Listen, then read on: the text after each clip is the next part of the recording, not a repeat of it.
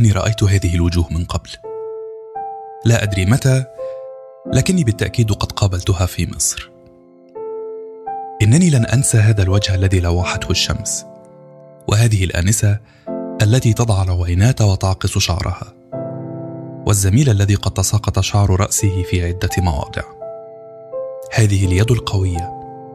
إنني أعرفها. تذكرتها على الفور حين صافحتك. هي تعالوا إلى الداخل إلى حيث الظل. سأقدم لكم بعض عصير الليمون البارد ويمكنكم أن تستمتعوا بهواء المكيف المنعش وأن تنزعوا أحذيتكم لو أردتم.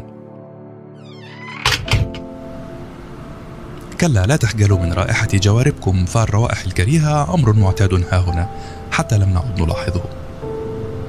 رحلة شاقة أليس كذلك؟ كيف جئتم؟ لابد أنكم ركبتم بعض عربات الجيب من ياوندي. إنه لطريق مرهق للوصول إلى تلك القرية التي تبعد اميالا عن أنجوانديري. هي أنت هل لك أقارب في شبين الكوم؟ إن وجهك يذكرني تماما بأحد أطباء دفعتنا. كان من شبين الكوم وكان سمحا بشوشا لكني نسيت اسمه للأسف. مرحبا بكم. اشربوا الليمون ولا تخافوا. فالليمون مطهر وهذا الماء قد سبق غليه لابد من عمل هذا في المناطق الحارة. هل تتعاطون أقراص الوقاية من ملاريا؟ وهل تلقيتم لقاحات الحمى الصفراء والكوليرا والطاعون؟ أحسنتم صنعا. لم نترك شيئا للظروف كما تعلمون. لا تنسوا أن هذا الإقليم موبوء بذبابة تسيتسي التي تسبب مرض النوم. مضحك؟ لا ليس مضحكا على الإطلاق. فمن النادر أن يذهب المريض به إلى مكان آخر غير القبر. هناك كذلك أمراض عمى النهر وكالآزار و و و و وكلها ليست مضحكة إلى هذا الحد. ثم لا تنسوا الإيدز. مرحبا بكم. كلا أنا لا أحاول أن أكون مرعبا آه، فقط أنا أضع النقاط على الحروف. اسمي بالكامل هو علاء علاء عبد العظيم. سني حاليا 29 سنة. أي أنني ولدت عام 1966 عزب ولا أدخن. هذه اللحية المحيطة بفمي. تسألون أسئلة غريبة. ولو لم تكونوا ضيوفي لقلت أن هذا ليس من شأنكم. لقد أطلقتها هنا ولا أدري سبب لذلك. ربما لأبدو أكثر سنا أو أكثر علما. إن العوينات مع اللحية تجعلك تبدو راهب علم. هذا مؤكد. لماذا جئت ها هنا؟ سؤال غريب يا باسم. أليس اسمك باسم؟ لنقل أنني لم أجد نفسي في مصر. هناك قصة طويلة تشرح هذا لكن الحين ليس حينها. أنا سعيد ها هنا. أشعر أن الناس يحتاجون إلي وأشعر أنني مفيد. إنه موضع خطر بعيد وحياة شاقة. لكن الأرض السوداء هي ما تعطي التفاح والزهور. ماذا؟ ارفعي صوتك فأنا لا أسمعك. آه تسألين عن أكلة لحوم البشر. إنهم موجودون في الجنوب الشرقي. لا تنسي أننا نجاور الكونغو. لكني لم أرهم ولا أتمنى أن أرهم. نعم.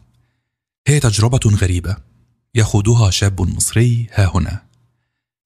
لكن هناك سواي المئات ممن يعملون في منظمة الصحة العالمية وصندوق التعاون الإفريقي وأطباء بلا حدود. فقط أنا المصري الوحيد الذي يعمل في جهاز سفاري. إن أشياء غير عادية ستحدث حالا. لكم أن تراهنوا على ذلك. شاب مصري آخر من الذين يملؤون الطرقات في ليالي الخميس. يقف في شرفة داره معصرا بسروال المنامة والفانيلة الداخلية. وجواره على السور تقع هرته. مشمشية اللون ناعسة العينين تقر. يأتي أصدقاؤه ينادونه من الشارع مصفرين. فيهرع باحثا عن قميصه الذي أخذه أخوه وخرج غالبا. يفتح درج مكتبه الذي يحوي كتب مصطفى محمود وأنيس منصور بحثا عن زجاجة البروت ذات القلادة المعدنية. يغمر وجهه بالعطر ثم يخرج وفي جيبه خمسة جنيهات عليه أن يبقي منها أكبر قدر ممكن. شاب يدخل السينما ويتشاجر لأن رواد الترسو يقذفون الصالة بلفافات التبغ المشتعلة. ثم يخرج مع أصدقائه ليتشاجر من جديد معهم. لأن كل منهم يصر على أن الحسناء التي ترتدي الجينز ابتسمت له هو بالذات. شاب مصري آخر قضى أعواما في دراسة الطب واعتاد أن يناديه الجيران ليقيس ضغط أم ممدوح في الرابعة صباحا. حينما تصر على أنها تموت وهي بالمناسبة تموت منذ عشرين عاما. ويتخرج في الكلية ثم يمر بسنوات التجنيد ويجد نفسه طبيبا مقيما في مستشفى صغير من مستشفيات الأقاليم. هذا الشاب هو بالصدفة أنا. شاب مصري آخر يقضي أمسياته في النبطشيات ثم يصعد إلى مسكن الأطباء الذي يحوي منضدة وفراشين وبرصا وصرصورا وتلفزيونا من القرن الرابع عشر بلا صوت ولا صورة لكن حالته ممتازة برغم ذلك. يسمع كلمات هامسة من التومركي فيفكر ويفكر ثم يقتنع فيذهب لتفقد موقع العيادة. هناك كومتان من القمامة. العيادة تقع بجوار الكوم الأكبر. فلا يبقى سوى اللافتة. اللافتة يكتبها بسيوني خطاط المستشفى بخطه الرديء. دكتور علاء عبد العظيم بطني حميات أطفال نساء وولادة. ويأتي أربعة مرضى فإذا هم جميعا من أقارب بسيوني وكلهم لا يريدون الدفع. وتمر الأيام ثم تظهر نسرين. وهي كما هو واضح طبيبة شابة حسناء لا يحيط بإصبعها أي قيد ذهبي قبيح. وهي تخاف كل شيء وتحتاج إلى الجميع لهذا كان لابد أن يهيم بها حبا. ويحدث كل ما هو متوقع في هذه الأمور. الزيارة الليلية لدارها مع الحجة وشقيقه الأكبر. والجلسة الطويلة إياها والبنبون المشحم الذي يلتصق بالأصابع والأسنان. ثم السؤال عن الإمكانات المادية. الراتب 120 جنيها بالتمام والكمال. العيادة تدر 200 جنيه قابلة للزيادة. وكمان هشتري جهاز رسم قلب بالتقسيط من معرض النقابة. ده هيخلينا فعلا ما نحتاجش أي حاجة تانية خالص. هنا يخبرك الأب في أدب أن ال 400 جنيه صالحة جدا لبدء عهد من الرخاء للصراصير لكنها لا تفتح بيتا في الهندوراس. طبعا لا توجد شقة باعتبار أن شقة الحاجة واسعة بما يكفي. وحين تنتهي المقابلة يعرف جيدا أن طلبه قد رفض شاب مصري عادي جدا. أليس كذلك؟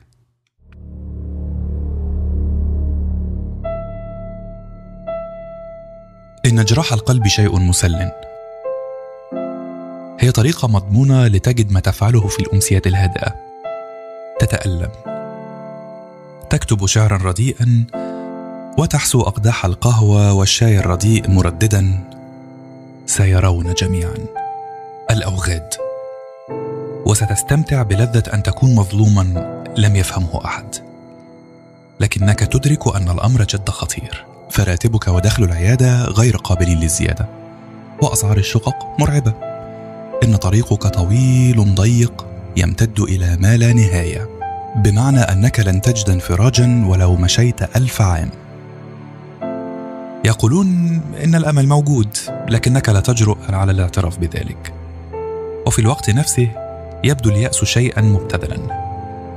وتواصل ما تفعله الحيوانات دائما. البقاء حيا. يسألك أهل المرضى عن سيارتك فتقول أنها في عمرة ولهذا عليهم أن يدبروا لك وسيلة انتقال. تسألك الممرضة السمراء ذات العينين الراقصتين عما إذا كنت مضربا عن الزواج؟ فتدعي أنك لا تفكر فيه قبل أن تظفر بمكانة علمية مرموقة. يسألك الجميع عن النجاح فتقول أنه قريب جدا.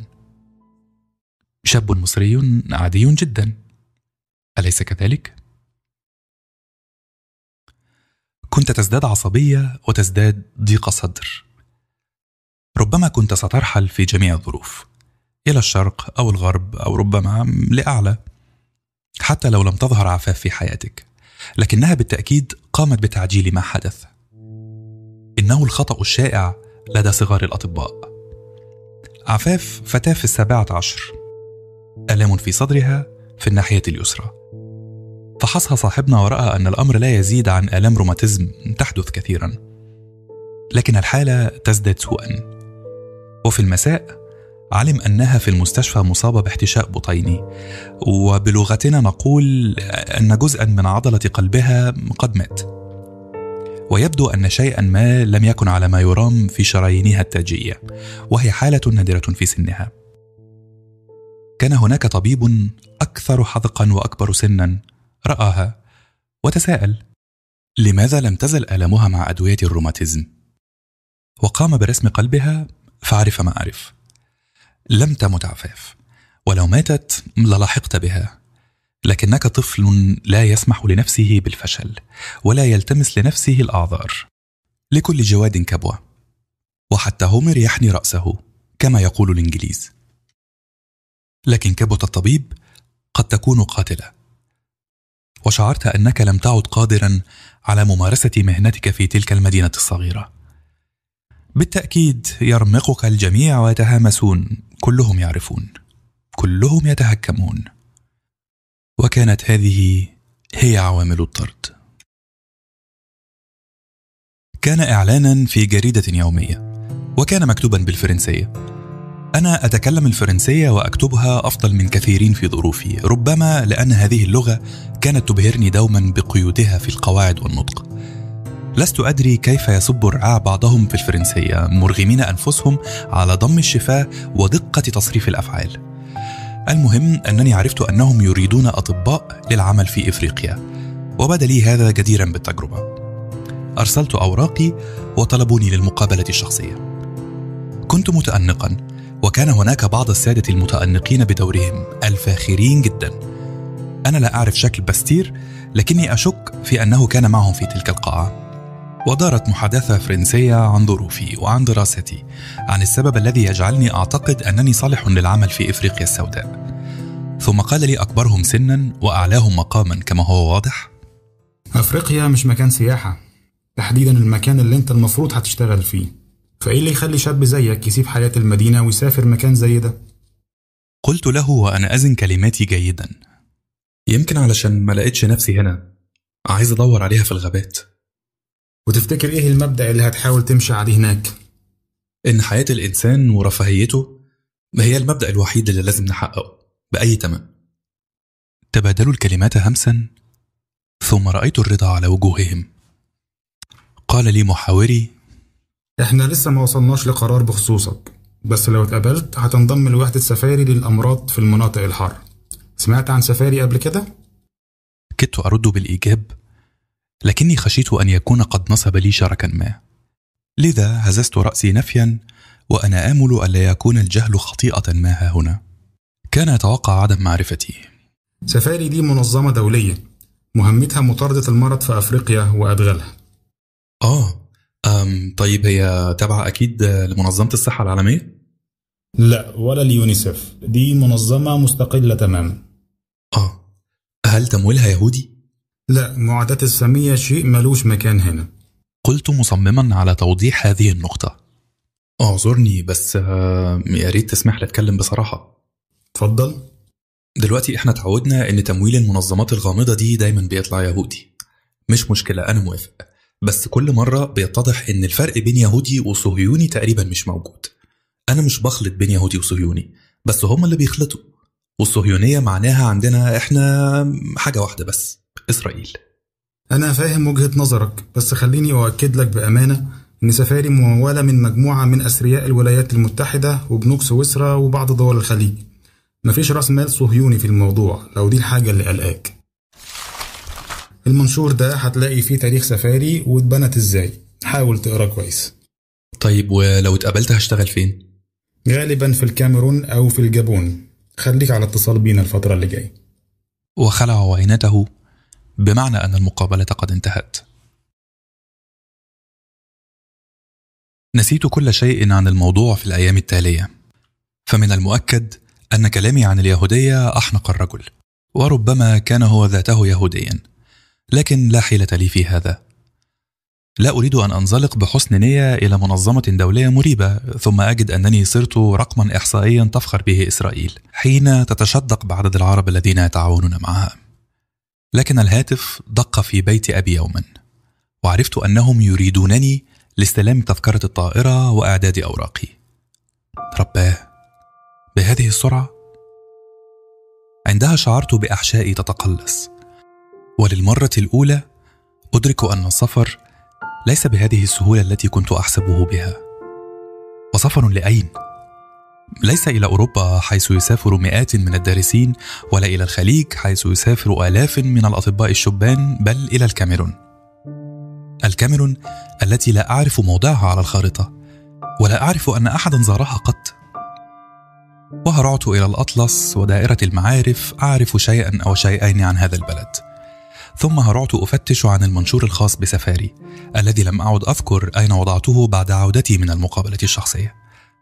آه آه ها هو ذا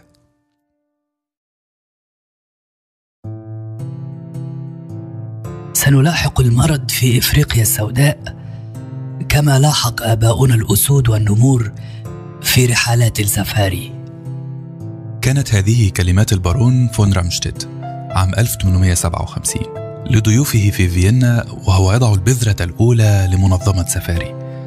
التي وضعت على عاتقها محاربة الوباء في قارة محرومة من الخدمات الصحية. واحتاج الأمر إلى مئة عام كي يتحقق الحلم. فغدت سفاري منظمة دولية لها صلة مباشرة بالصحة العالمية ومركز ال CDC السيطرة على الأمراض المعدية. وصار لدى سفاري ميزانية هائلة تبلغ مليارا من الدولارات ويعمل تحت لوائها أكثر من ألف طبيب في أكثر من 15 بلدا إفريقيا. لقد تمكن أطباء سفاري من اكتشاف ثلاثة فيروسات جديدة وسلالة غير معروفة من الديدان الاسطوانية ووصفوا وباء الناكالانجا في أوغندا كما أنهم أنقذوا الألوف من ضحايا الحروب الأهلية في زئير وليبيريا ورواندا. وبهذا يضيف أطباء سفاري الكثير إلى رفاهية الجنس البشري وتقدمه ويثرون علم الطب باكتشافاتهم التي لا تنتهي. لقد اشتهر ألبرت شفايتسا الطبيب والفيلسوف العظيم في أرجاء إفريقيا وهو الذي لم يكن يحمل سوى أدواته الطبية وكتابه المقدس ومسرحيات شكسبير وعلما لا حدود له. اليوم يحاول ألف طبيب من كل الجنسيات أن يصيروا ألف ألبرت شفايتسر. قرأت المنشور وبدأ ذعري يتضاءل يتضاءل ثم بدأ بعض الحماس ينمو. ينمو. وبدأت أشعر بأنني ربما واجد نفسي هناك. وقضيت الوقت كما لكم أن تتوقعوا. في توديع الرفاق وحزم حقائبي وشراء ثياب داخلية بدل تلك التي أبلاها الغسيل وجوارب غير مثقوبة وفرشة أسنان جديدة. وفي مكتب سفاري أعطوني عددا لا بأس به من التطعيمات. وأعطوني أقراصا للوقاية من الملاريا وعمل الأنهار والفيلاريا مع قائمة من التعليمات بصدد الطعام وشرب الماء. النصيحة الأهم يا دكتور علاء ما تاكلش أي حاجة مش طالع منها دخان. الخضار الطازة محرم تماما. كنت أشعر أنني تحولت إلى مزرعة بكتيريا حية وأن جهازي المناعي يصرخ احتجاجا من كل الأجسام المضادة التي يطالبونه أن ينتجها. أعتقد أن الحمى الصفراء ليست أكثر فظاعة من لقاحها. وفي ليلة السفر لم يغمض لي جفن. وفي السادسة صباحا سمعت من تحت شرفتي كلاكس يا واد يا دؤدؤ يا ابن الايه الذي يستعمله أشرف صديقي. وهو جزء من ثقافته اكتسبه من سائق اللوري ويفخر به كثيرا. كان هذا هو موعد انطلاقي إلى المطار. حسن لا داعي لوصف لحظات الوداع. فالحقيقة هي أنه لم يكن هناك وداع لأني عبرت الصالة سريعا وسط الوجوه الواجمة. لن تكون هناك قبلات ولا دموع. الأغبياء فقط يطيلون عذابهم بهذه الطريقة. كلا لا داعي أن أنظر إلى أمي. فقط أراها في ركن النظر بقعة داكنة ترتجف وربما تنهنه. مع السلامة. قلتها وحملت حقيبتي الثقيلة الوحيدة ورحت أترنح في الدرج نازلا. وبعد دقائق كانت سيارة أشرف المتهالكة تهرع ملهوفة إلى المطار. ولم يقل لي أشرف شيئا. لهذا قررت أن أقول أنا أشرف أنا مضطر لده مصر بقت أضيق فعلا من إنها تسعني قال دون أن يبعد عينيه عن الطريق. أضيق إيه بس؟ أكيد الكاميرون مش بالوسع اللي أنت متخيله. أنت الغبي الوحيد اللي بيهرب من وضع سيء يروح لجهنم ذات نفسها. وأنت عمرك يعني سمعت عن حد زار الكاميرون؟ مين قالك إنها جهنم؟ آه هيكون فيها إيه يعني؟ أدغال وملاريا وحمى صفر. طب أراهنك إن النمور هتاكلك وأنت قبل ما ترجع على مصر ندمان وتقعد تدور على قد عمل في الخليج. المرتب 2000 دولار في الشهر. حلو قوي بس على الله يتبقى لك إيد ما جالهاش جزام عشان تعرف تقبض بيها المرتب.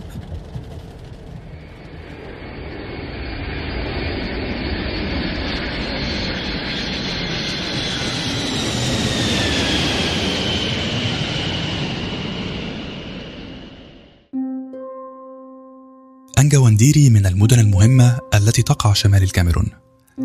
ولأنها في الشمال فهي دانية جدا من حدود شاد ونيجيريا. إن أنجوانديري هي بشكل أو بآخر أقرب إلى مدينة نيجيرية منها إلى مدينة كاميرونية.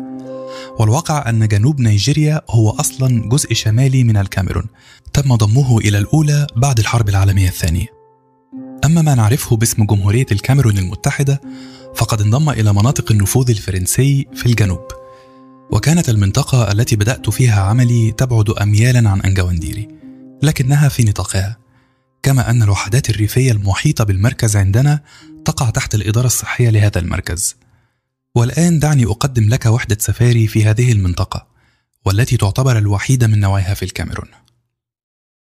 يشبه مبنى سفاري حرف لام اللاتيني L ويقع في مساحة أنيقة من الحدائق المعتنى بها جيدا وتحيط به شبكة من الطرق الممهدة الخلاصة أنه يبدو كقطعة من أوروبا ولا علاقة له بكل الفقر والتوحش المحيطين به. توجد بعض السيارات من طراز لاند روفر وعربة إسعاف وعربة أو اثنتان من طراز بيجو تخصان مدير الوحدة. فإذا سمحت لي بأن ندخل المبنى يمكننا أن نجتاز ممرا مرصوفا يزدان على جانبيه بالزهور التي يؤسفني أنني لا أذكر اسمها. في النهاية تجد بابا زجاجيا كتب عليه بالفرنسية ادفع. فتدفع لتجد نفسك في قاعة استقبال مكيفة الهواء وموظفة استقبال إفريقية تسألك في شك عن وجهتك. كلا المرضى لا يدخلون من هنا. يقصدون إلى العيادات الخارجية والطوارئ وكلها موجودة في الطابق الأرضي من المبنى في الذراع الطويل لحرف ال اللاتيني. فلو سمحت لي بالخروج من الباب الخلفي للاستقبال لرأيت مشهدا غريبا يتناقض مع كل هذا الثراء وهذه الأناقة.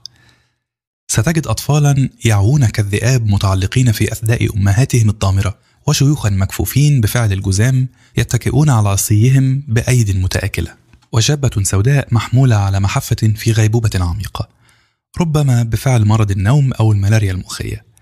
وشابا يتحامل على ساقه التي تنزف دما من جرح يشي بأنه نهش بأنياب وحش. هل لي خبرة في طب الطوارئ؟ بالطبع لي وخبرة هائلة. إن من لا يجيد طب الطوارئ في قلب إفريقيا هو حتما أحمق. ثم إن الأمر يحتاج إلى سعة خيال. فالتعامل مع من التهمت التماسيح ذراعه أو سقاه الساحر منقوع الكثافة المسموم لهو أمر لا تجده في الكتب. لكن حكايتنا اليوم ستكون من معزل الحميات.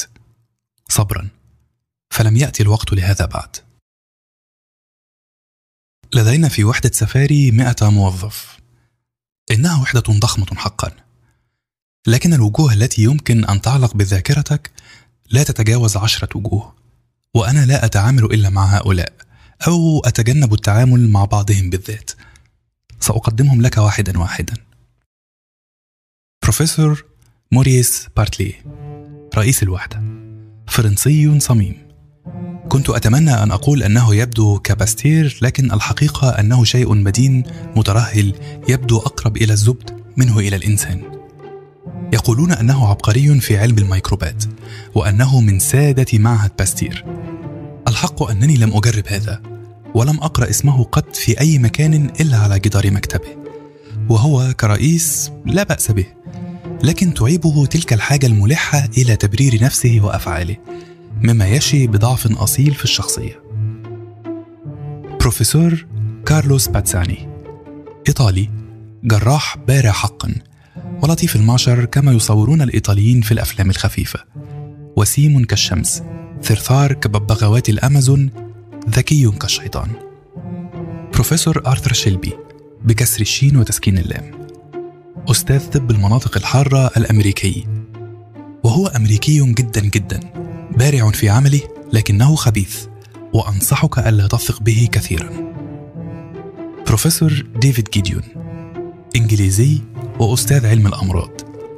واضح لكل من قرأ التوراة أن اسمه يفوح بيهوديته كنجمة سداسية. رجل وقور وصموت لكنه بالتأكيد لا يطيق رؤية ظلي على الأرض كأنما أنا من بغض طلعتي أمشي على كبده. بروفيسور هانز شيفرن ألماني تخصص في علم المناعة وقد عمل لفترة في معامل شركة شيرينج وهو حجة في علمه. دكتور إبراهام ليفي شاب إسرائيلي. طبيب شاب تخصص في طب العيون وأنا لا أطيقه وهو يمقتني. علاقة بسيطة جدا أدركها الجميع هنا. لهذا يحاولون أن يبعدونا عن أي عمل مشترك. دكتورة برناديت جونز زهرة سفاري ودلوعة المستشفى وهي طبيبة أطفال بارعة الحسن. يبدو أنها تعتبرني صديقا وأنا فخور بذلك كما لك أن تخمن. هي كندية وتعشق الأطفال إلى حد الخبال. دكتورة ماي فايلين زهرة أخرى من الصين. ولا أحد يفهم لغتها الفرنسية ولا الإنجليزية. ولا أستبعد أن نكتشف فيما بعد أنها ليست طبيبة وأنها لا تدعى مايفايلين وأنها غير مختصة بأمراض النساء والتوليد. لكن الكل يحب وجودها.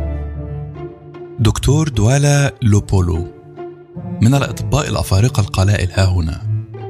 وهو مختص بالأمراض الباطنة لكن عمله الأساسي هو أن يشرح لقومه ما نريد منهم ثم يشرح لنا لماذا لا يطيعون قومه وعامة لا يمكن الاستغناء عنه لأنه خبيرنا ومترجمنا ومرجعنا في عادات الأهالي وحاجاتهم النفسية.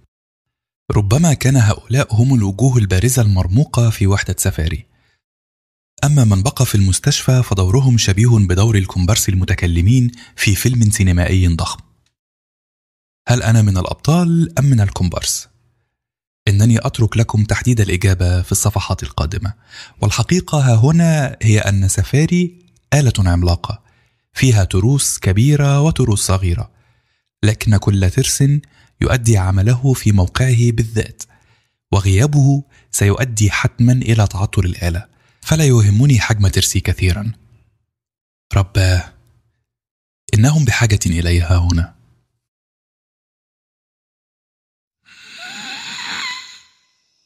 سمعت المرأة الحشرجة فهرعت إلى الكوخ لترى. كانت قد انتهت من نشاطها اليومي الصباحي المعهود. فقامت بملء الجرار وحلب الماعز وخبزت معجون الموز وطحنت الحبوب وأشعلت الموقد و و و. وقد حان الوقت لتنعم ببعض الراحة. لكنها سمعت صوت الحشرجة فهرعت إلى الكوخ لتجد جنب زوجها راقدا على الأرض يتلوى. كانت تعرف أنه لم يكن على ما يرام ليلا.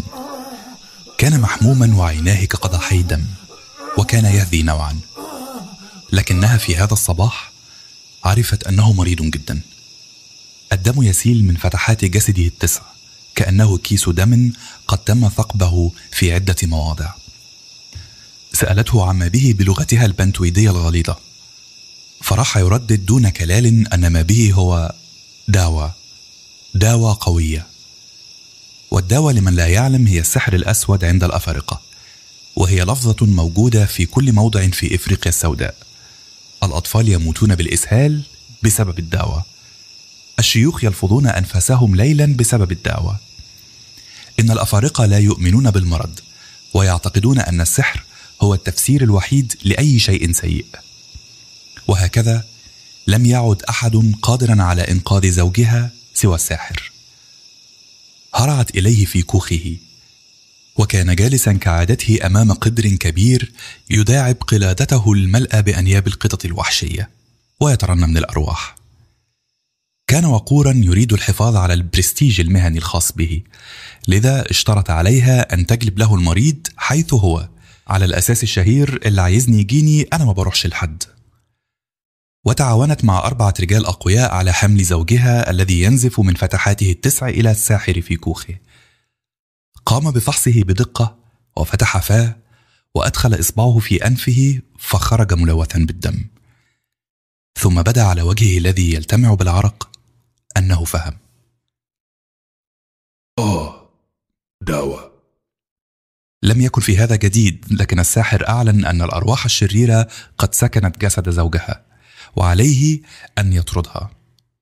سيكون هذا عملا شاقا لكنه سيؤديه عن طيب خاطر مقابل ثلاث دجاجات بياضة. وتم الاتفاق سريعا فحملوا جسد المريض الذي يتساقط منه الدم دون جروح إلى ساحة القرية وأرقدوه هناك. واحتشد الغلمان العراة يرمقون المشهد في استمتاع.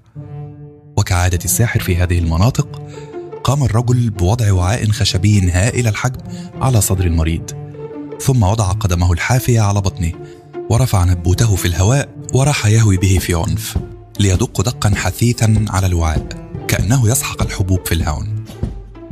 إنها الطريقة المضمونة لطرد الأرواح الشريرة لأنه ما من روح تحترم نفسها يمكن أن تتحمل كل هذا الصحب بل إن هذه الوسيلة قد تؤدي لطرد روح المريض نفسه. وقد كان. فبعد دق استمر بضع دقائق كف الزوج عن الأنين والحركة. وبدا واضحا للواقفين أنه لن ينهض ثانية. أعلن الساحر أن الرجل قد مات لأن جسده شرير يأبى ترك الأرواح. ودعا إلى التفرق لأنه ما من شيء آخر يمكن عمله. وعندما أقبل المساء كانت المرأة تشعر هي ذاتها بأنها ليست على ما يرام. وعند عصر اليوم التالي كانت قد ماتت.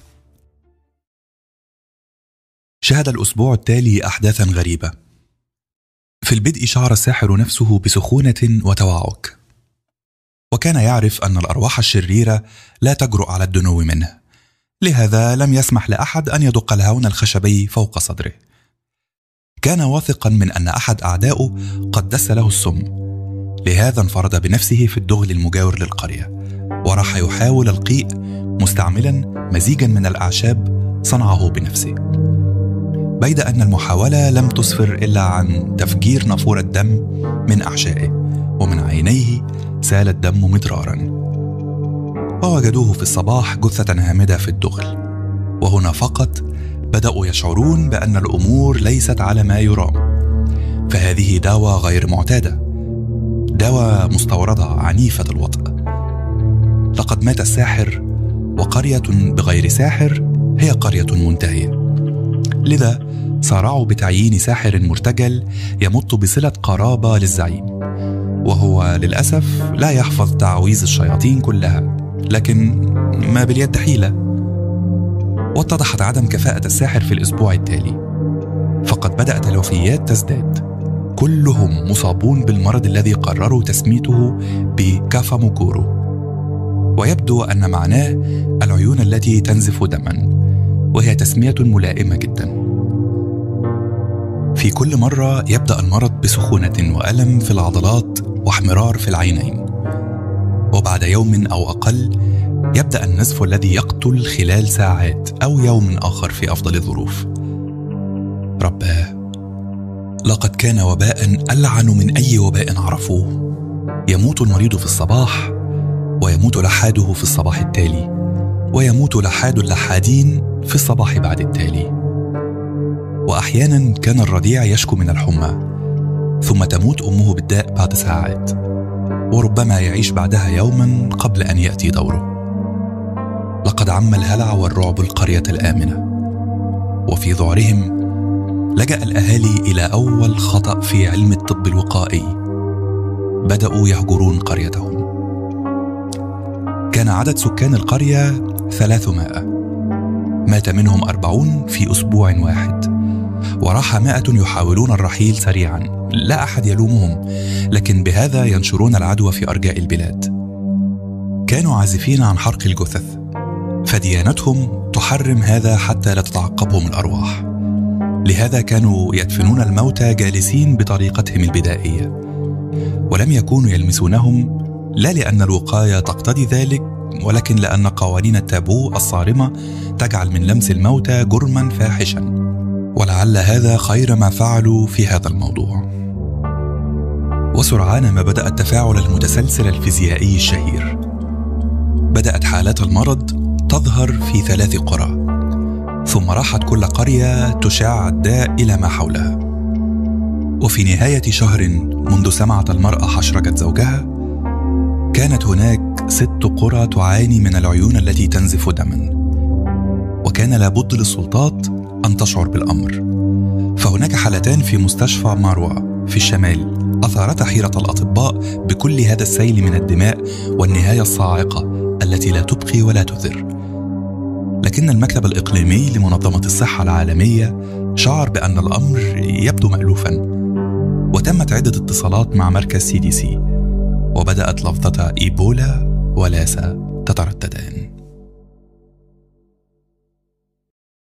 يقولون أن الفترة بين عامي 1967 و 1977 هي بحق عقدة الحميات النزفية الفيروسية.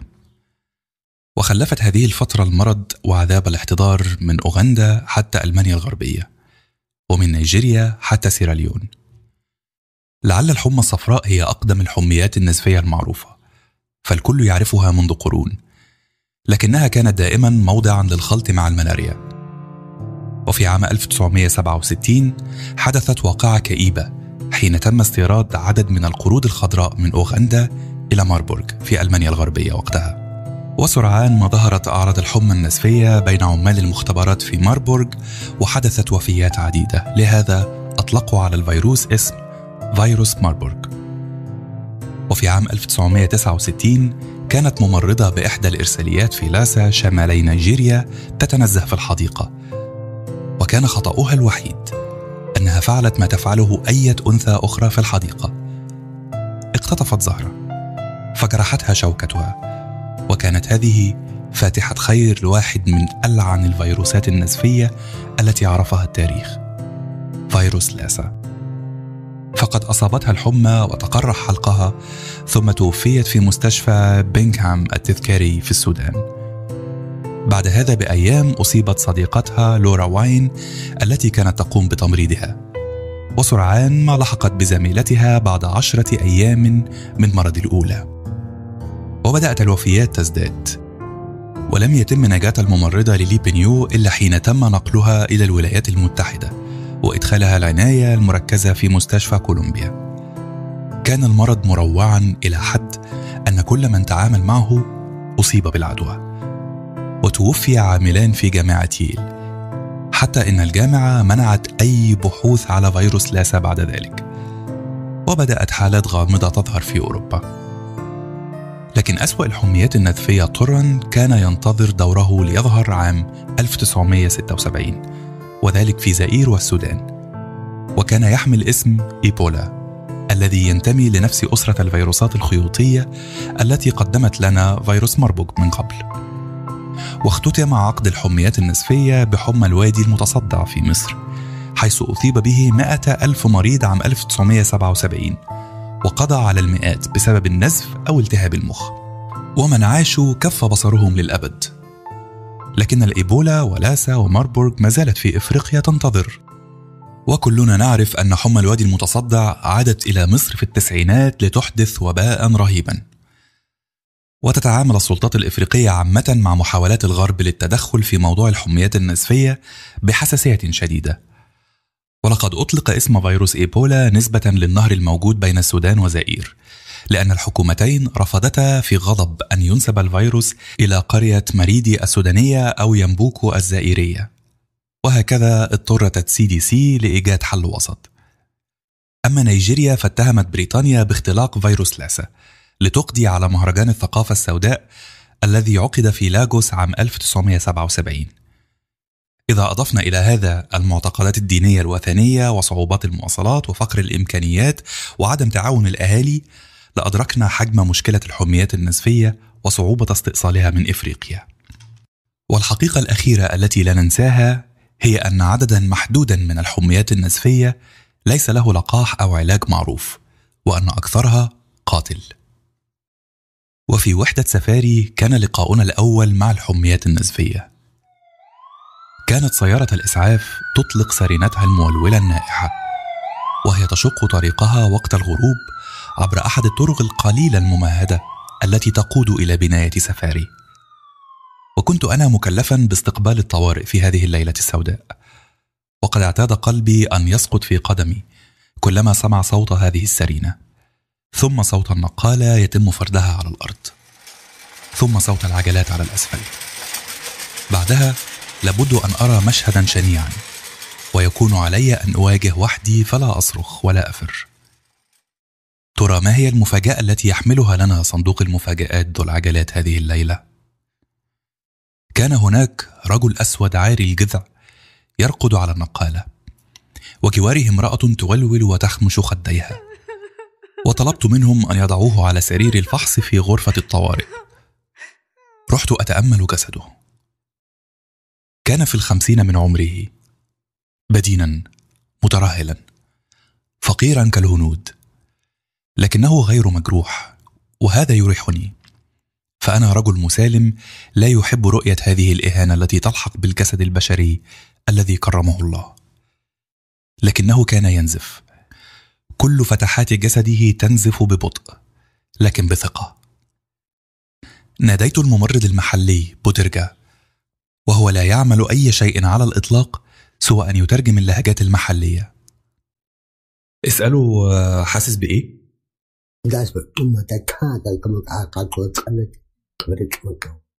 بيقول إنه عيان. أيوة ده واضح يعني. مش محتاج خبير حاسبات آلية. عايز أعرف أعراضه. أعراضه.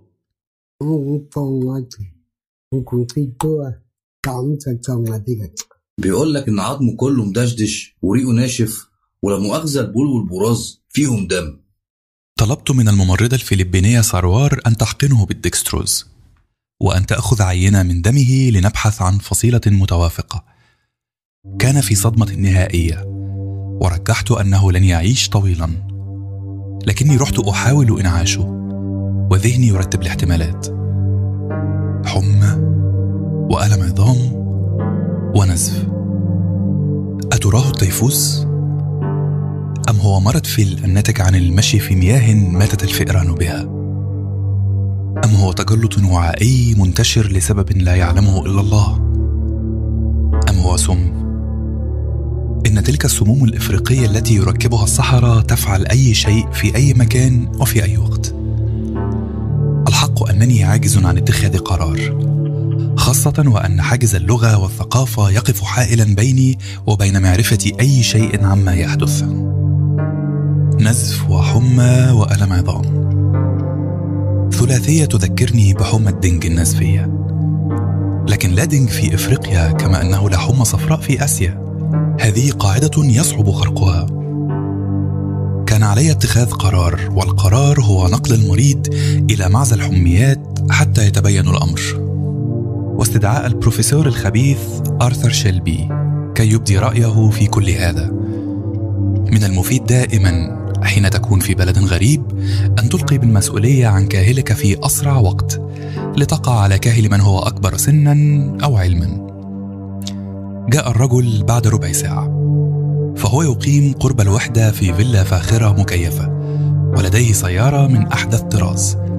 كان يدخن سيجارا كعادته وقد تهدلت خصلات الشعر الأشيب على جبينه وارتدى قميصا حريريا فتح صدره ليبرز مزيدا من الشعر الأشيب وابتسم في ثقة وهو يفحص المريض. وانهال على رأسي بسيل من الأسئلة عن النتائج المعملية سرعة التجلط سرعة النزف إلى آخره. وكانت بعضها متوافرة وبعضها لم يصر متاحا بعد. كنا قد بدأنا عملية نقل الدم للمريض لكنه كان يفقده بسرعة غير عادية من فمه وأنفه حتى إن الممرضة أصابها الهلع. وسألني البروفيسور آرثر. المريض بيتكلم؟ من نص ساعة بس كان بيتكلم بس دلوقتي واضح إنه داخل على غيبوبة. ما قالش مثلا إن في تعبان لدغه أو حاجة زي كده؟ تبا. إنك العبقري. لم يخطر لي هذا ولن يخطر لي ولو بعد مئة عام. كيف لم أفكر في هذا؟ الأفاعي الإفريقية قد تسبب تجلطا وعائيا منتشرا بسمها. وعندما يتخثر الدم في كل الأوعية الدموية الصغيرة ويستهلك الجسم البشري كل عوامل التجلط في تجلط لا داعي له من ثم يبدأ النزف من كل موضع في الجسد دون سبب. هذه هي العبقرية. أن ترى الجانب الآخر من القمر بينما الكل ينظرون إلى جانبه المضيء والواضح. وقد رأى شيلبي ذلك الجانب الآخر. قلت بانبهار لا ما قالش أي حاجة عن تعابين. اتكلم بس عن أعراض حمى ووجع في العظم. كانت عينه الخبيرة تتفحص جسد المريض ثم توقفت عند بقعة محمرة ملتهبة في صدره وقد اسود الجلد فوقها. قال لي في برود والسيجار لا يفارق شفتيه. انت فعلا ما لاحظتش ده؟ ده خراج عادي. أشار إلى نقطتين واضحتين متلاصقتين وقال ما دي آثار آنية تعبانه اهي أيوة بس هو الراجل ما جابش سيرتها خالص. يعني اللي بيلدغوا تعبان مش هيخبي الخبر أكيد مش هيتكسف يقول للناس ويسيبهم يخمنوا الطبيب الشاطر لازم يكون قوي الملاحظة. قبائل البنتو مش بيحبوا يتكلموا عن التعبين لأنهم بيتشائموا منها.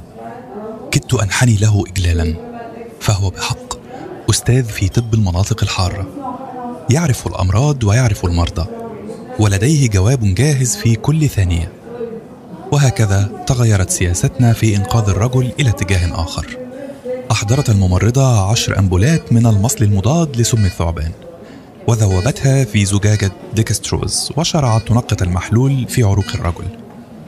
واستدار البروفيسور ليرحل موزعا ابتساماته من حوله كما يوزع بابا الفاتيكان بركاته. محتاجين أي حاجة تانية؟ لا يا دكتور إحنا آسفين بجد على إزعاجك. الموضوع بس ما كانش واضح والدنيا هنا سمعت الممرضة تصرخ. دكتور علاء في حاجة غلط. ده مات. تركت الأستاذ الأمريكي وهرعت نحو فراش الرجل أتحسس نبضه. أقيس له الضغط. لا شيء.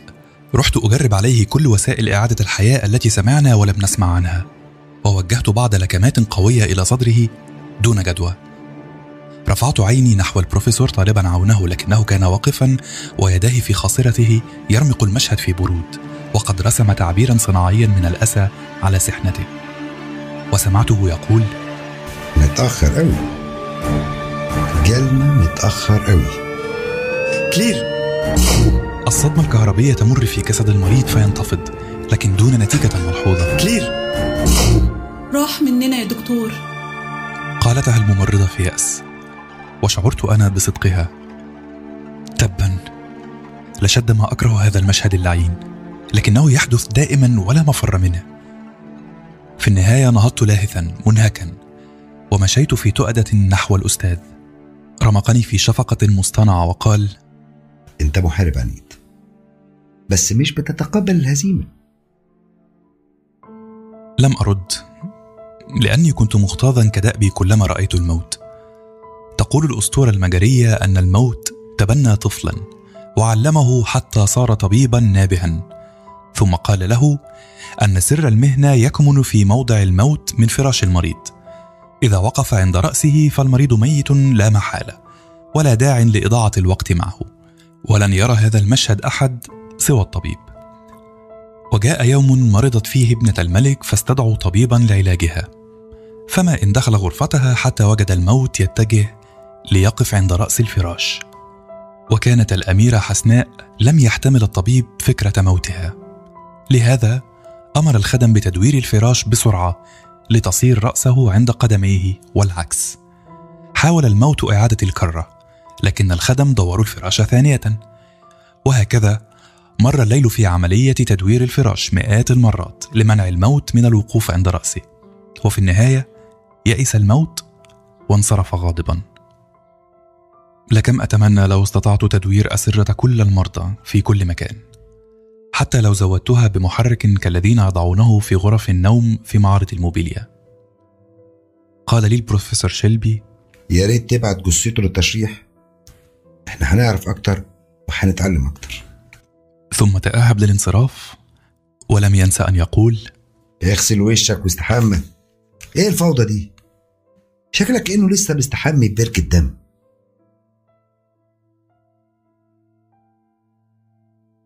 كانت الفوضى في كل صوب والدماء تغطي كل شيء. أصدر جهاز الفاكس أزيزه الموسيقي المألوف. ثم انسابت ثلاث لفافات ورقية من الجهاز. سرعان ما تكورت حول نفسها وسقطت على الموكيت في مكتب المدير. لابد أن هذا حدث منذ ثلاثة أيام وبالتأكيد حدث في ظلام الليل. لأن أحدا لم يرى هذه الأوراق وقتها وما كان ليراها بعد ذلك. العاملة الجديدة كولا رأتها بالتأكيد وكانت من قبيلة لا ترى هذه الأشياء كثيرا لهذا بدت عليها الدهشة. إن أحدا لم يخبرها بكنه هذا الجهاز ولم يقل لها أحد ألا تتخلص من تلكم اللفافات التي تسقط على الأرض ليلا. لابد أنها قالت شيئا ما عن الغرائب التي يراها المرء ليل نهار. ثم حملت الأوراق في المجرفة وأغلقت مكتب المدير بالمفتاح وانصرفت. كانت اللفافات تحمل جميعا عبارة WHO في الركن الأيسر العلوي. وبدأ هذا مضحكا بالنسبة لدايبيلا عامل النظافة الذي كان يفرغ القمامة. وكان يعرف بعض الإنجليزية لهذا لم يفهم سر بدء المراسلات بلفظة من. ووجد في منتصف الصفحة العلوي بخط غليظ واضح كلمة Absolute Priority. فلم يفهم معناها. راح يحرك شفتيه محاولا نطق الكلمة. أبسول absol absolute pri prior prior priority. ab absolute priority. ثم غمغم وهو يفرغ سلة القمامة في الصفيحة الكبرى. أيوة يعني إيه الكلام ده؟ أولوية مطلقة. أولوية مطلقة لأنباء الوباء الذي بدأ يظهر شمال الكاميرون أو بعبارة أدق بينها وبين تشاد. وكانت برقيات منظمة الصحة العالمية والسي دي سي تنهمر على وزارات الصحة في عدة بلدان إفريقية. لكن إهمالا بسيطا أدى إلى أن تكون وحدة سفاري آخر من يعلم. إهمال بسيط لكنه جعلنا نتصرف دون حذر. ووجدنا حلولا سهلة لألغاز شديدة الغموض وقنعنا بها. إن وزارة الصحة في الكاميرون لم تخطر سفاري بشيء وهذا ديدن السلطات الإفريقية التي تتحفظ تجاه أنباء الأوبئة وتشعر دوما أنها محاولة أجنبية لإظهار عدم الاستقرار الداخلي. وفي سفاري لم نكن قد رأينا سوى المريض الذي كلمتكم عنه في الصفحات الماضية. لهذا لم يبدو لنا الأمر كظاهرة. كنت قد انتهيت من نبطشيتي فقررت على سبيل المرح أن أهبط إلى المشرحة لأرى ما انتهى إليه فحص مريضنا الإفريقي. إياه كنت أمقت شيلبي لكن احترامي لعلمه لا ينتهي. وقد أردت أن أرى ليطمئن قلبي لا أكثر وأزداد احتراما على احترام. إن المشرحة في وحدة سفاري جديرة بلقبها فهي تقع في الطابق الأرضي تقود إليها مجموعة ممرات كئيبة خافتة الإضاءة تفوح برائحة المطهرات. لم أكن أحب أن أزور هذا المكان كثيرا. من ناحية لأنه يذكرني بفشل الطب في أداء الغرض منه ومن ناحية أخرى لأنني كنت ألقى الأخ ديفيد جيديون وهو يهودي أكثر من الحاخامات أنفسهم ولم يكن بيننا أي استلطاف أو قصص حب ملتهبة. لكن والشهادة لله كان بارعا في عمله ككل من يعمل في سفاري ومن الممكن أن أفيد منه. لهذا كنت أتعامل معه بمنطق من يتعامل مع الأفعى ليستخلص الترياق من سمها. كان جالسا في صالة التشريح يدون بعض ملاحظات في بلوك نوت صغير. كان ملتحيا وله أنف معقوف من الأنوف إياها وله عينان شديدتا الزرقة يداريهما منعا للحسد وراء عوينات بلا إطار. وكان يرشف القهوة بيده اليسرى العارية من القفازات بينما يده اليمنى في قفازاتها تخط ملاحظاته. وعلى منضدة التشريح وجدت المريض أو ما تبقى منه فلم تعد ثمة أحشاء داخله. وكان البنكرياس في دلو على الأرض بينما الكبد والطحال على كفة ميزان صغير كأنما عملية بيع توشك أن تتم. مساء الخير يا دكتور جيديون. قلتها له في أدب. فرفع وجهه يرمقني بعينيه من فوق إطار المنظار. ثم قال بصوته الجهوري أهلا. وعاد يدون ملاحظاته. غير راغب في إظهار أي مودة تجاه ذلك الذي يحاول أن يتعلم. متناسيا أنه عربي بل ومصري بل ومسلم. يا للهول. كيف أجرؤ على هذا؟ سألته محاولا ابتلاع عدائيتي. إيه رأيك في الحالة دي؟ لسه ما خلصتش. أنا أخدت مجموعة عينات أنسجة للفحص الباثولوجي. بكرة هتبقى عندي فكرة كويسة. تفتكر ممكن يكون لدغه تعبان؟ مين قال الهبل ده؟ بروفيسور شيلبي. هبل طبعا. مفيش سم أفعى بالقوة دي. إحنا لقينا نزيف في كل الأعضاء الداخلية وتحت الجلد. أنا عاوز أعمل تحليل فيروسات. فيروسات؟ تقصد الفيروسات النسفية؟ طبعا. أنا شفت المنظر ده قبل كده في ضحايا فيروس الإيبولا وفيروس الكونغو القرن. وصدقني مفيش أي حاجة تانية ممكن تسبب بركة الدم دي. لكن بروفيسور شيلبي أستاذ طب مناطق الحارة كان شايف إنه ممكن حتى يكون هومر يحني رأسه. ما سمعتش المثل ده قبل كده؟ آه سمعت. الكوليرا مثلا تشخيصها صعب جدا لأول مرة يشوفها طبيب. الطاعون كمان كده.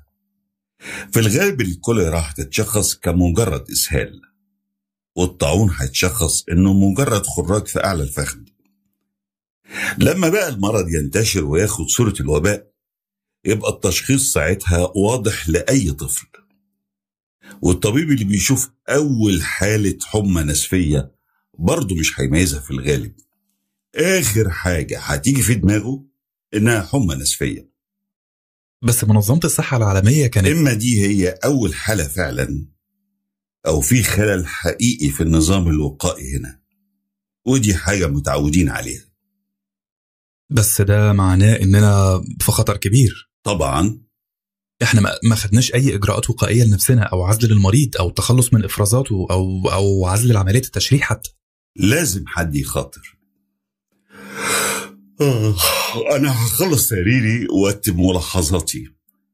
لو كان الموضوع فعلا إيبولا أو لاسا ممكن نبدأ نودع بعض. وعاد يكتب معلنا تجاهله التام لي. وغادرت المشرحة شاعرا بدوار تام يبلبل أفكاري. تمتاز وحدة سفاري بمكتبة بديعة من نوعها تحوي الأقدم والأحدث من المراجع الطبية والدوريات. وقد قصدت إلى هناك أبحث عن مرجع مناسب يتحدث عن الحميات النسفية ويبدو أنني قضيت ساعة أو أكثر معزولا عن العالم غارقا في عالم هذه الأوبئة المرعبة إن نسف الدم لشيء مخيف حين يكون هناك جرح لكن الأكثر إفزاعا هو نسف الدم غير المصحوب بجرح. تشترك الحميات النسفية جميعا في أن لها فترة حضانة متقاربة وكلها تبدأ بفترة من الأعراض غير المميزة التي يحسبها الجميع إنفلونزا عادية حمى صداع ألم في العضلات احتقان في العينين. ثم يبدأ النزف في اليوم الرابع ويكون عنيفا شرسا يؤدي إلى وفاة المريض بسرعة غير مسبوقة. وتنتقل الحميات النسفية عن طريق الحشرات كالبعوض والبق أو عن طريق بول القوارض والوطويط أو عن طريق التعامل مع المرضى واستنشاق الهواء الملوث أو الغبار الملوث. وقرأت عن تجارب والتر ريد الشجاع مع الحمى النسفية الصفراء في أمريكا الجنوبية ولم أصدق ما قرأت. لقد كانت الحمى الصفراء تجتاح البلاد ولم يكن من الممكن النجاة منها. إن هي إلا أيام ويصاب المريض بالصفراء ويقيء الدم وعصارة الكبد وتتوقف كليته عن العمل ويموت حتما. ولم يكن أحد يعرف شيئا عن فيروس المرض ولا كيفية انتقاله. فقط كان الأهالي يتحدثون عن بعوضة ما.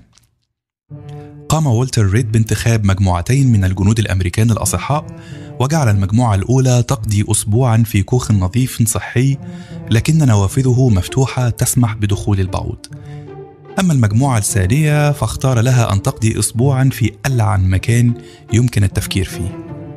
بنى لهم كوخا قذرا. بعثر فيه ذرات الغبار التي كان في عنابر مرضى الحمى الصفراء. جعلهم ينامون على ملاءات ملوثة بقيء ودماء من ماتوا بالحمى الصفراء. حتى الستائر كانت ملوثة وأدوات المائدة هي ذات الأدوات التي كان الموتى يستعملونها وقت الاحتضار. لكنه منحهم كوخا معزولا عن البعوض. آسف للآنسات على كلامي لكن هذا هو أرق وصف أحكي به تلك التجربة الغير عادية. وبعد أسبوع فتح ريد الكوخين. فماذا وجد؟ مجموعة الكوخ النظيف والبعوض مرض ثلاثة منها بالحمى الصفراء ومات اثنان منهم. مجموعة الكوخ القذر بلا بعوض ظلت سليمة تماما. النتيجة مقنعة. البعوض ينقل الحمى الصفراء. لكن ريد لم يقتنع بتلك النتائج. من أدراه أن أفراد مجموعة الكوخ القذر بلا بعوض لم يكونوا محصنين ضد المرض لأسباب طبيعية.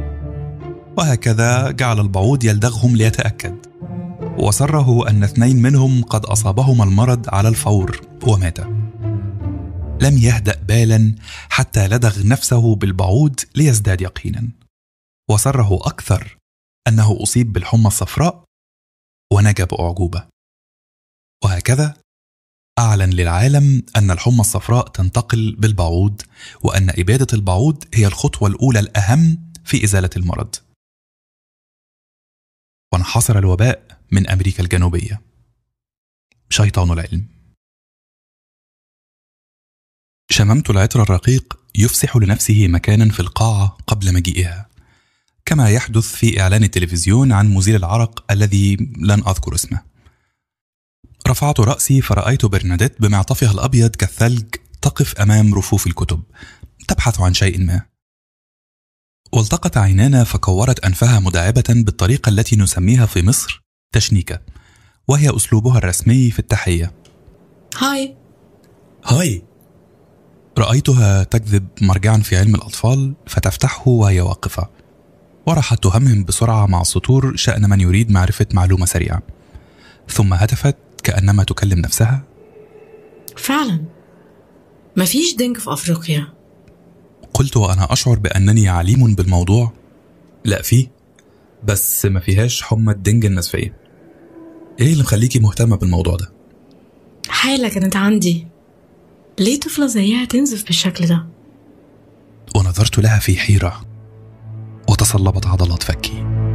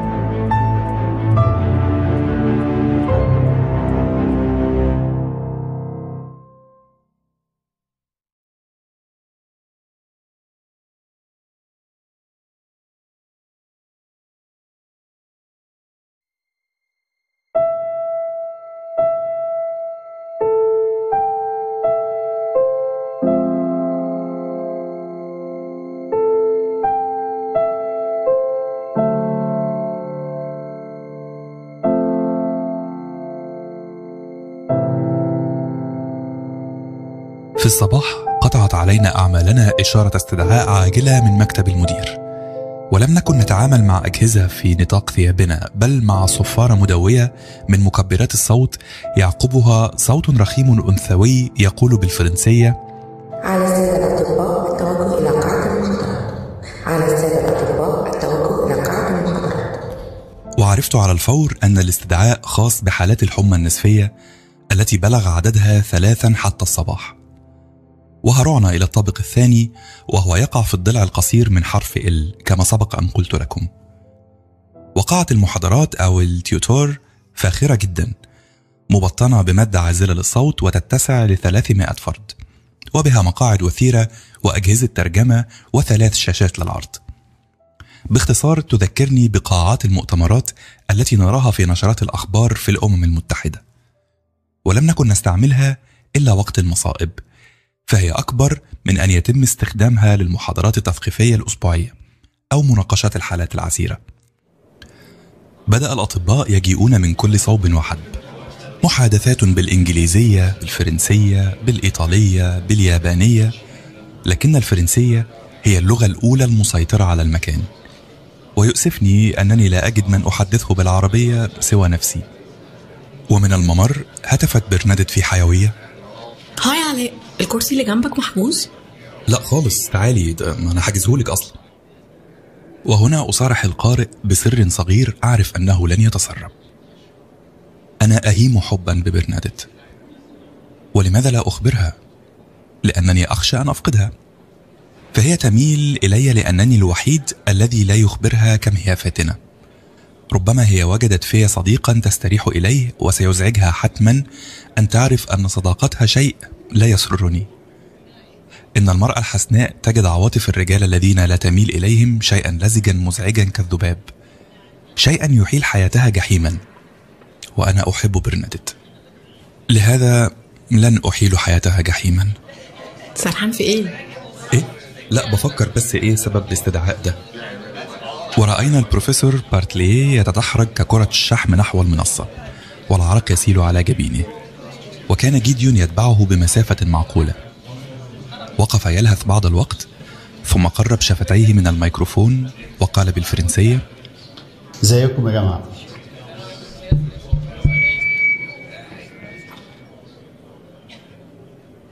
ازيكم يا جماعة. الساده الحضور إحنا بنمر بمشكلة غير مسبوقة. أنا قريت جزء من تقارير ال pathology اللي بروفيسور جيديون قدمها مع نتائج معمل الفيروسات اللي هو أشرف عليه بنفسه. طلبت برضه من بروفيسور هانز شيفر إنه يعمل تحاليل على المصل. وحدة سفاري بتواجه أول صدام ليها مع الفيروسات النزفية وأعتقد إن في تلوث عام حصل هنا. ثم أشار إلى المقصورة الموجودة خلفنا فساد الظلام. بعدها بدأ هدير آلة العرض السينمائي. وعلى الشاشة رأيت جثة الإفريقي الذي مات معي منذ يوم أو أكثر. لقد تم التقاط الصور في المشرحة وسمعت صوت جيديون الجهوري يقول بفرنسية سيئة الراجل ده من قبائل البنتو وصل المستشفى هنا من 36 ساعة. الأعراض حمى وألام عظام ونسف عام تدهور في سرعة النسف والتجلط نسبة الفايبرين عدد الصفائح قليل جدا. زيادة في عدد الخلايا المحزومة صدمة عامة تم علاجه بشكل غير متخصص بناء على تشخيص مبدئي غير دقيق. التشخيص بعد الوفاة هو حمى فيروسية نسفية. إحنا قدرنا نستزرع الفيروس مبدئيا في أجنة دجاج المؤشرات الأولى بتقول إنه فيروس إيبولا. لو الكلام ده صحيح يبقى كل أفراد الوحدة هنا في خطر كبير.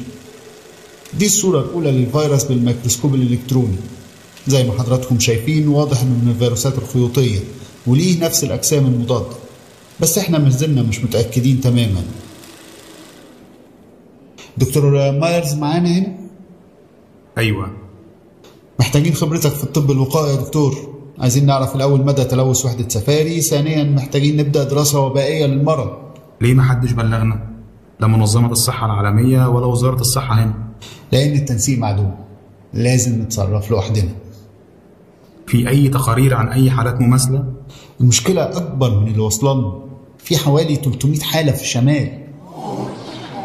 والوحدة هنا وصل لها كام حالة؟ ثلاث حالات.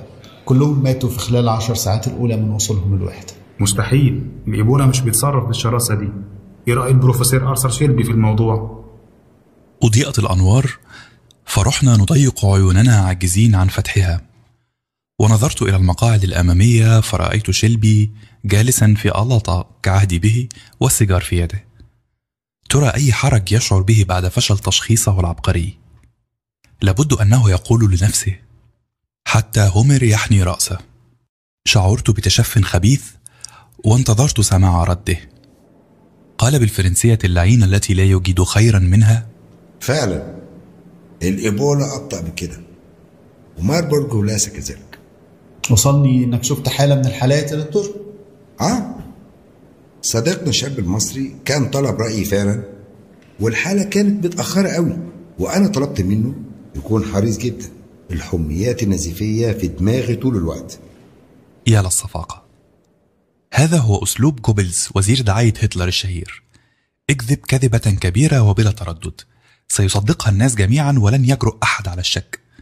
من يصدقني أنا الشاب الغرير لو قلت لهم أن الأستاذ الأمريكي قد ارتكب خطأ فاحشا. لو قلتها وصدقوني لقالوا لي حتى هومر يحني رأسه. وحتى الأساتذة يخطئون أحيانا.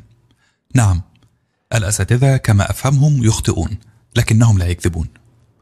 هنا نهض مايرز وقال في حسم سيد الرئيس أرجو أنكم تسمحوا لي أعزل كل اللي اتعاملوا مع المرضى. دي أول خطوة لازم نعملها وأولهم حضرتك بروفيسور شيلبي العلم هو العلم يا عزيزي وأنا تحت أمر العلم.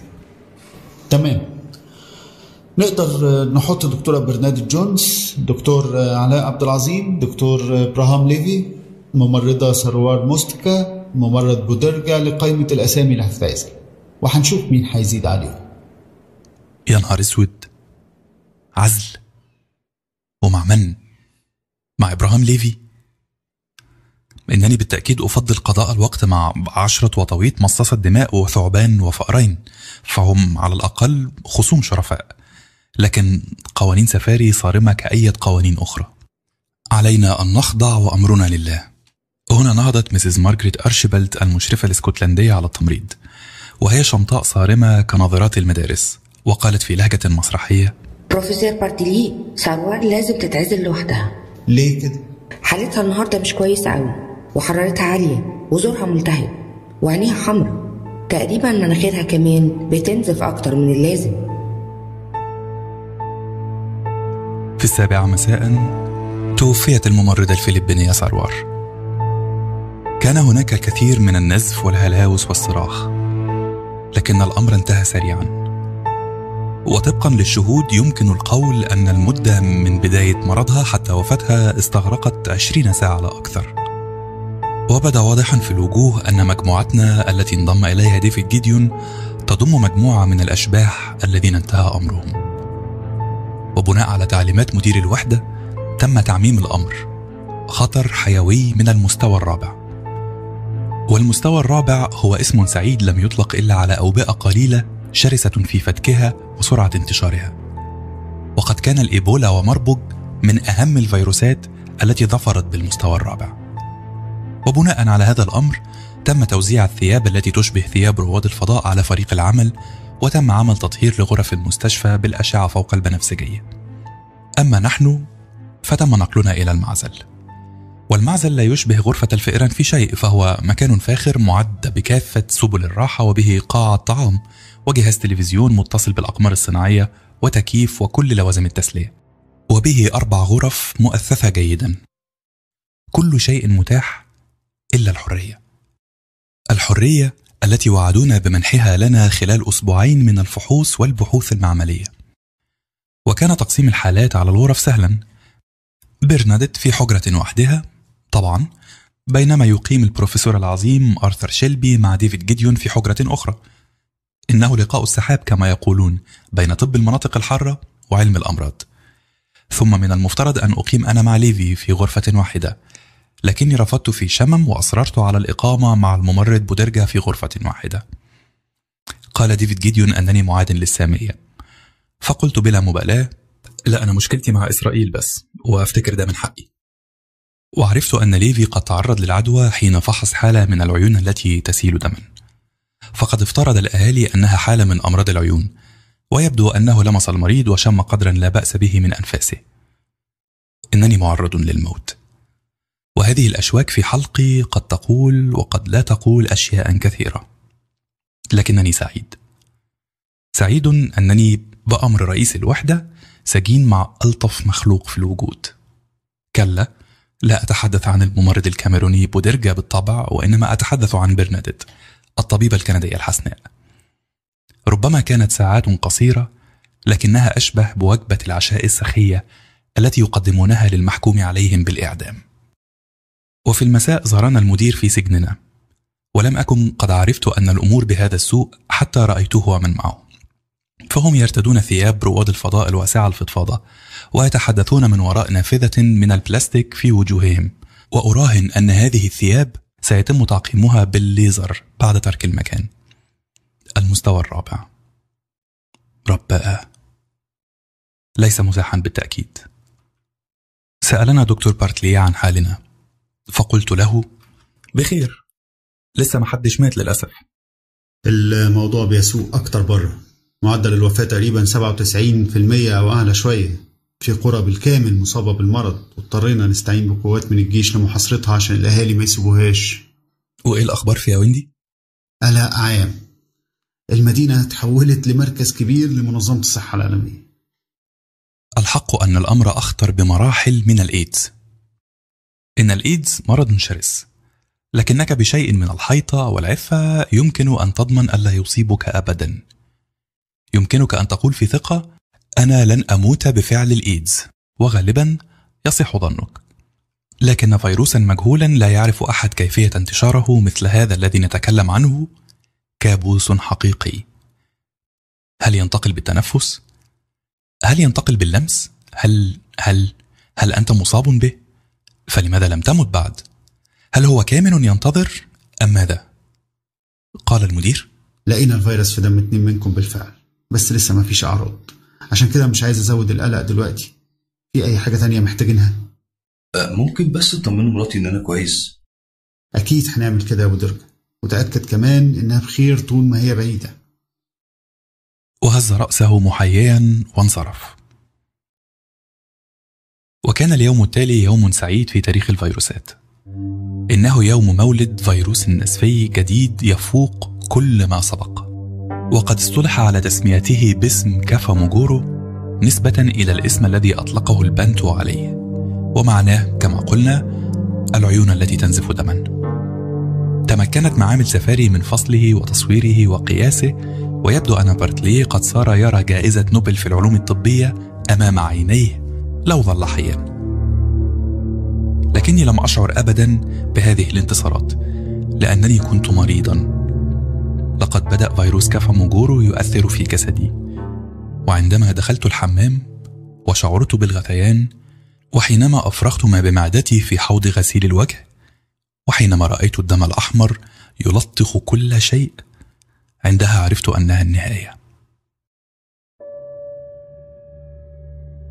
عفاف وآلام صدرها كيف لم يخطر هذا ببالي العالم كله إناس يمسكون بصدورهم ويقولون ماذا يقولون؟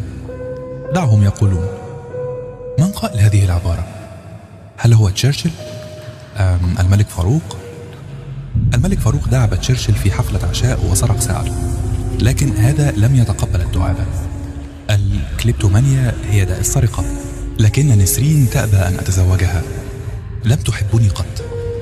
الحاجة كانت تبكي حين غادرت المنزل وقال أشرف أن النمور ستلتهم مؤخرتي لكن هذا لم يحدث لا يبدو لي أن هناك نمور في الكاميرون.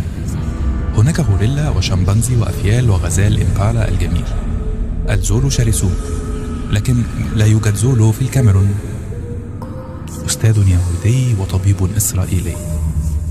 هل هذا معدل أم هو الكنيست؟ هل برنادت يهودية؟ مصيبة. لم أسألها قط ولم يخطر هذا ببالي. إنهم يعطونني دما. يضخون لترات عديدة في عروقي لكنهم لا يعرفون أنني انتهيت. بالتأكيد انتهيت. أرى خرطوم القسطرة الخارج من جسدي. إنه مليء بالدم. رباه إنني أنزف. كل هذه الأقنعة المحيطة بي. هل هو غزو من المريخ؟ مستوى رابع. مستوى رفيع في الثانوية العامة. مستوى الماء. مستوى زيت المحرك. مستوى مستوى الذكاء. أنا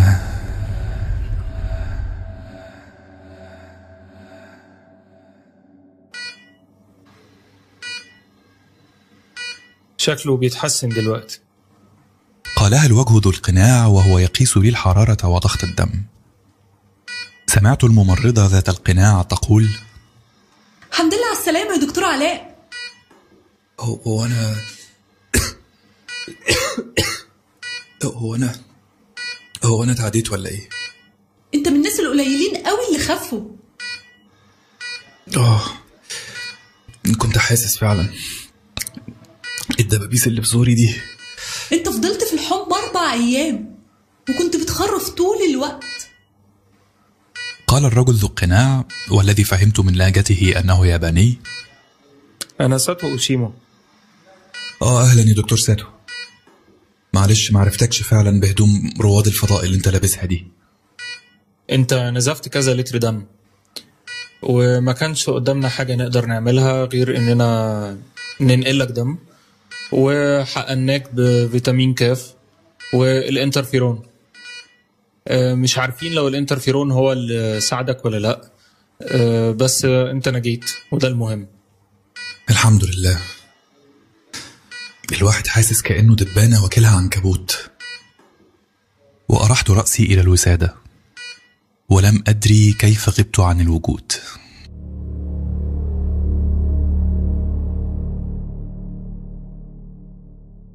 قال لي البروفيسور بارتليه وهو يجلس جوار فراشي القناع على وجهه وصوت الفحيح من جهاز الأكسجين يحجب ما يقول.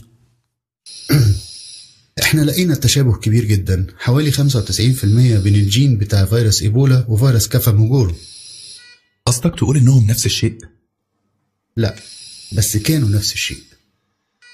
آه يعني في طفرة جينية حصلت خلت الفيروس شرس أكتر. أيوه. الطفرة كانت في قدرته على العدوى وفي سرعة انقسامه طفرة زي دي مش ممكن تحصل بسرعة كده إلا لو كانت بفعل فاعل في حد تلاعب بقواعد الهندسة الوراثية بتاعت الفيروس وده اللي نتج عنه السلالة الشرسة دي. كده تجارب حربية لإنتاج سلاح بيولوجي بقى. أيوه. ومين القذر اللي يقدر يعمل حاجة زي كده؟ آه الأوقات كتير بس في دولتين يقدروا يعملوا حاجة زي كده. الولايات المتحدة وفرنسا. عندهم المعلومات اللي تخلي شيء زي ده سهل. بس لو كانت فرنسا في الموضوع كنت هبقى أنا شخصيا في فريق العمل ده لو ما كنتش رئيس فريق العمل أصلا. كده يبقى مش فاضل غير الولايات المتحدة.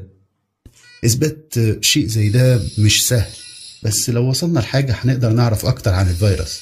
مهمتك إنك تدور عن الحقيقة دي في سرية. وليه أنا تحديدا؟ عشان أنت بقى عندك مناعة ضد الفيروس.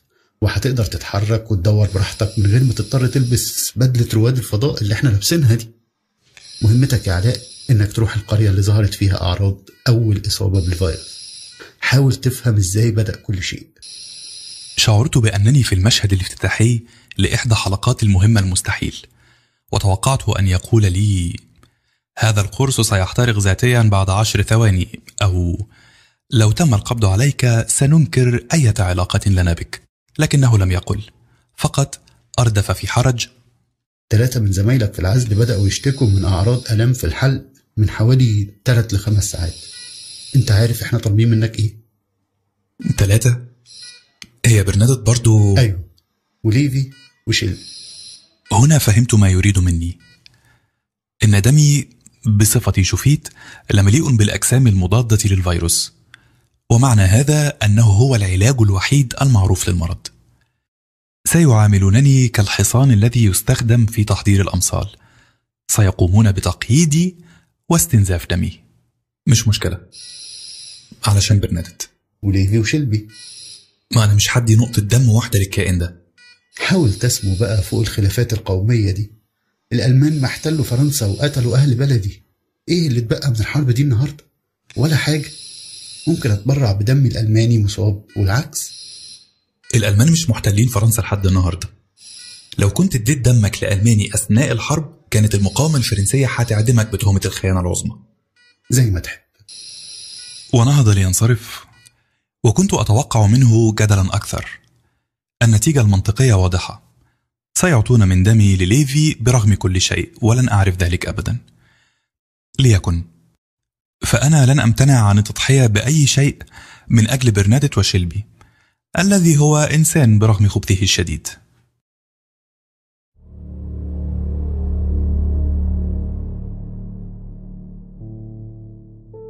عند العصر أخذوا مني لترا من الدم على مرتين وهو كم كبير من الدم لكنهم سيستخلصون منه حوالي نصف لتر من البلازما سيقومون بتنقيته وتخليصه من الشوائب ثم يحقنونه للآخرين.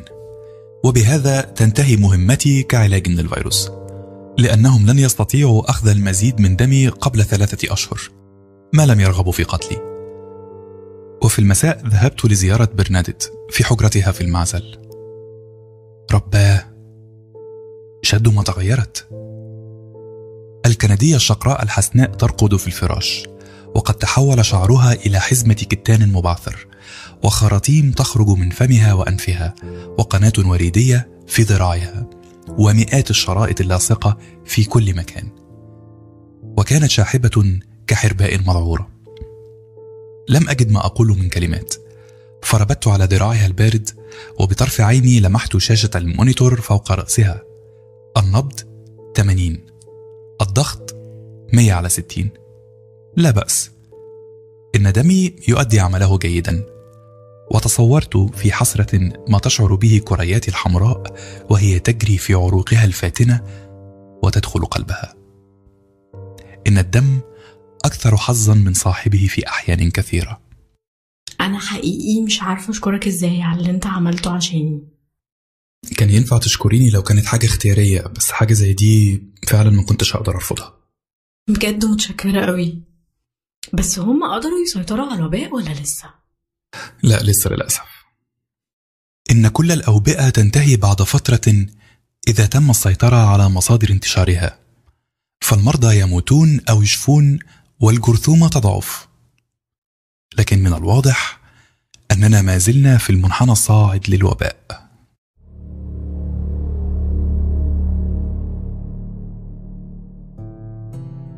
يقع إقليم أدماوة شمال الكاميرون. وهو أرض جبلية ممتدة تنحدر دون نعومة إلى مجموعة من المستنقعات تفصله عن بحيرة تشاد. والجفاف والتصحر هما السمة الغالبة على أدماو على عكس باقي الكاميرون التي تنعم بالأمطار طيلة العام. وقد راحت السيارة اللاندروفر تتخبط عبر طرق شديدة الوعورة وقرى غاية في الفقر تبعث الكآبة في النفس. بينما الشمس الحارقة تشوي أقفيتنا حتى ليوشك البخار أن يتصاعد مع رائحة اللحم المحمر.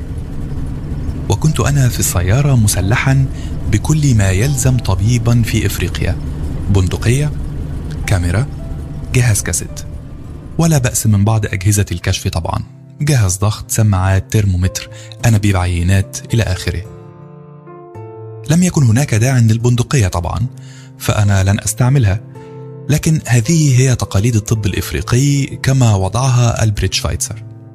وجواري في الجيب يجلس بودرجا الممرض الذي نال جرعة لا بأس بها من أجسام المضادة ومهمته الترجمة عن لغات البنتو والبنتويد والسواحلية إلى الفرنسية. وبدأنا ندنو من قرية ميزيمبا وهي القرية التي تذكر التقارير التي جمعها دكتور مايرز في دراسته الوبائية أنها موطن الوباء. فهناك مات الكثيرون ومات ساحر القبيلة اللذان حاولا عمل شيء من أي نوع. وبدأت أرى عربات الجيش الخضراء ورأيت مدرعتين تتحركان في تؤدة نحو القرية. وكان هناك حاجز موضوع على الطريق. ووحدات من الجيش الكاميروني تقف بجواره. على حين كانت ألسنة الدخان الأسود تصاعد من بعيد. كان الأمر أشبه بكابوس مجسم ملون.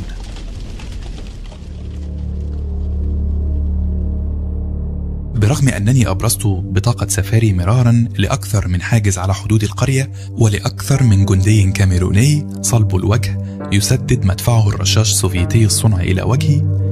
فقد كانت مهمة تفسير وجودنا هنا عسيرة. وراح بودرجا يعيد قصته في كل مرة عندما يسمح لنا الجندي بالمرور إلى عائق آخر. إن هذا الجو العسكري المتوتر يجعلني أشعر بتقلص في معدتي. وأتصرف بالضبط كأنني شخص مريب. إن ارتباكي يجعل الجميع يشكون في أمري. وأخيرا وجدت بعض رواد الفضاء أعني الأطباء الذين يرتدون ثياب رواد الفضاء. وكانوا يحملون محفة عليها كتلة من الدم أدركت بصعوبة أنه رجل لا يكف عن الصراخ في هستيريا. كانت هناك خيام يبدو أنهم استخدموها كعنابر. وفي داخل كل خيمة كان هناك مريض أو اثنان على الأرض وقد علقت لهم المحاليل الوريدية للتنقيط. دنا مني أحدهم وهتف بالإنجليزية التي دمرتها اللجنة الأمريكية. بتعمل إيه هنا يا غبي؟ الهوا نفسه ملوث. الحق أنه كان صادقا. فرائحة الموت جلية لا يمكن أن تخطئها. ومن حولي تناثرت لافتات التحذير. منطقة وباء. المستوى الرابع. كافا موجورو الويل لكم. إلى آخره. قلت للرجل وأنا أبرز أوراقي؟ أنا من وحدة سفاري ومسؤول عن نفسي لأن المفروض عندي مناعة ضد الفيروس. أنتوا مين؟ إحنا من ال CDC ومحدش فينا عنده مناعة ضد الفيروس. طيب مين رئيسكم؟ أشار إلى أحد رواد الفضاء الذي وقف وفي يده لوح كتابة. وراح يصدر أوامره بالإنجليزية الأمريكية جدا إلى من حوله. أما أوامره فكانت بسيطة جدا لا تحتاج إلى إلمام بالإنجليزية. ثمة حفرة عميقة رأيتهم يحملون إليها عشرات الجثث الغارقة في دمائها. جثث زنوج بؤساء. ثم راح الرجال يرشون عليها محلولا مطهرا من خزانات فوق أكتافهم. وابتعد الرجال بينما دنا أحدهم ومن خزان مماثل على ظهره رأيته يصوب فوهة قاذف اللهب على الحفرة. وسرعان ما تصاعدت النيران ومعها الدخان الأسود ورائحة اللحم المحترق. وفهمت سر الدخان المخيم على القرية. رباه إن كل هذا شنيع.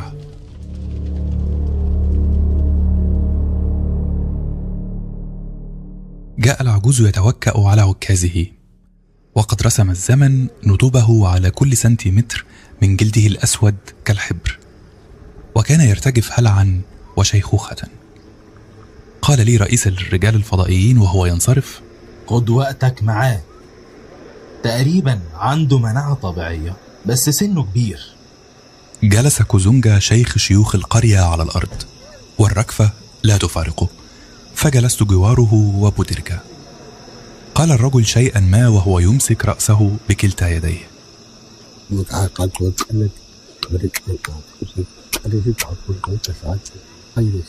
بيقولوا إن عمره 100 سنة وعمره ما شاف حاجة مرعبة زي كده.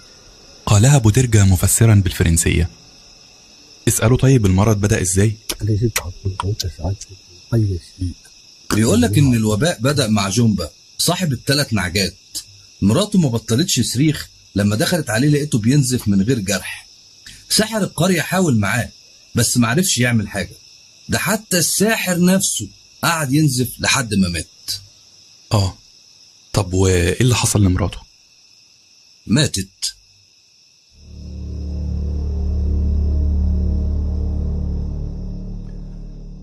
رحت أستمع إلى كلام فارغ لا نهاية له عن الأحداث الشنيعة المعتادة في هذه الأوبئة. مشكلة إفريقيا هي أنها لا تعرف الاستقرار. دائما تلك الأسرة البائسة الخائفة تفر بمتاعها القليل من الحرب الأهلية. فإن لم يكن من الوباء، فإن لم يكن فمن الفيضانات أو الجفاف.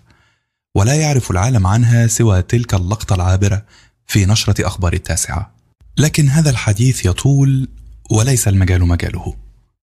سألت العجوز ما سمعتش طيب أي حاجة عن ناس لونهم أبيض؟ أي حاجة ممكن تكون حصلت قبل الوباء؟ أو يمكن يكون جومبا مثلا غاب عن القرية شوية قبل مرضه؟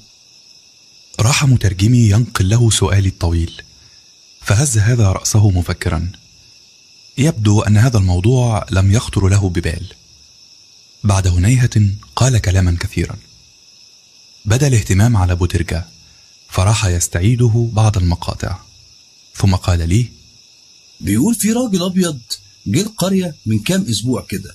كان معاه شنط كتير وشكله خايف ومتوتر. قعد له يومين وبعدين مشي وما يعرفوش راح فين. طيب اسألوا لو في حد فتح الشنط دي أو يعرفوا كان فيها إيه. عاد يثرثر مع الشيخ بضع دقائق ثم قال لي بيقول إنه ما يعرفش بس أهل القرية كانوا معجبين قوي بالشنط وكانوا متخيلين إن جواها معجزات وثروات. هكذا بدأت خيوط القصة تتضح لي. واحد رجل أبيض معه حقيبة تثير خيال القرويين. اثنان جنبا هو الإفريقي الذي لم يستطيع التحكم في فضوله. ثلاث جنبا يتسلل إلى خيمة الرجل ويسرق الحقيبة. أربعة إلى الحسرة الحقيبة لا تحوي سوى أنبوب اختبار مغلف بالقطن. لا ذهب لا ماس لا دولارات. خمسة جنبا يهشم الأنبوب في غيظ فيتناثر الرذاذ على وجهه. ستة في الصباح ينهض جنبا محموما ينزف. السؤال الآن أين ذهبت الحقيبة؟ من المستحيل الإجابة عنه لأن الرجل حتما أحسن مدراء كنزه الصغير. بالتأكيد لم يفتحها في كوخه. وهنا خطرت لي فكرة. سألت العجوز عن طريق مترجمي. اسأله هو جنبا كان بيرعى غنمه فين. لم أحتج لسماع الترجمة. إذ رحت أهرول نحو التل وأتسلقه في كثير من العناء حتى وصلت لأعلاه ومن فوقه كنت أرى حدود القرية ورواد الفضاء المتناثرين في كل صوب. والخيام المنصوبة كعنابر وحفرة حرق الموتى. مشهد بانورامي جميل جدا. والأجمل منه هو فضلات الماعز أو الخراف المتناثرة. لا أعرف الفارق بين نوعي الفضلات للأسف. في لهيب الشمس الحارق. جلست على ركبتي وتخيلت أنني الفلاح الكاميروني الفقير جومبا ومعه حقيبة صغيرة يكاد يجن لهفة على فتحها غير عالم أنها تحوي الهلاك وأنها صندوق بندورا المليء بالأرواح الشريرة. استغرق البحث عشر دقائق وفي النهاية وجدت شظية زجاج رقيقة. إن شظية كهذه تثير الريبة حقا فلا يمكن أن تكون مهشمة من كوب أو دورق. أين يحاول الرجل إخفاء الحقيبة ما دام أخذها فوق التل كي ينفرد بها؟ بالتأكيد تحت هذه الصخرة. فلا توجد صخور أخرى. رفعتها بكثير من عناء لأجد تحتها فتحة صغيرة. كدت أمد يدي بلهفة باحثا لكني وأشكرها على ظهورها لمحت رؤوسا دقيقة لثعابين تبرز وتتوارى داخل الفتحة وعيونها السوداء ترمقني في فضول مستريب.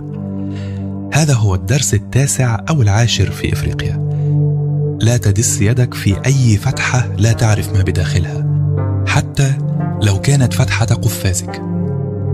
مددت يدي بحثا عن عصا أو شيء يصلح لاستكشاف الحفرة. أخيرا وجدت غصنا بلا أوراق.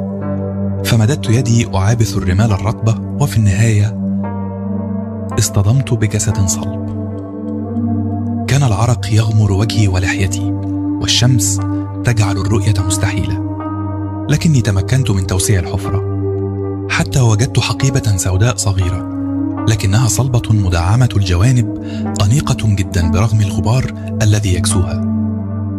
من جيبي أخرجت قفازين لبستهما ثم عالجت الحقيبة حتى نجحت في إخراجها بالكامل وركلتها بقدمي مرتين وتراجعت حتى تأكدت من أن شيئا لا يتعلق بها وعدت أدنو منها في حذر سأخذها معي. لكني لن أفتحها الآن. فالله وحده يعلم أية مفاجآت سارة قد تكون فيها. وضعتها في كيس بلاستيكي ودسستها في جيبي ثم رحت أهبط التل مهرولا.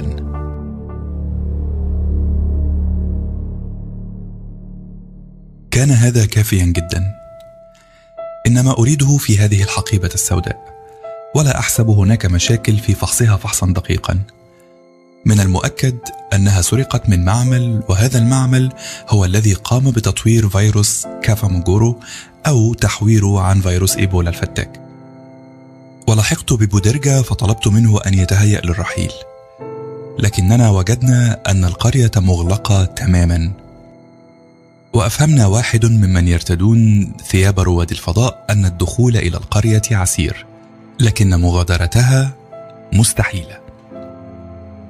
نسيت أن أقول أنه كان يحمل بندقية آلية جميلة الشكل كالتي يحملها سيلفستر ستالون في الأفلام التي كنا نراها في فيديو المقهى عندما كنت في مصر.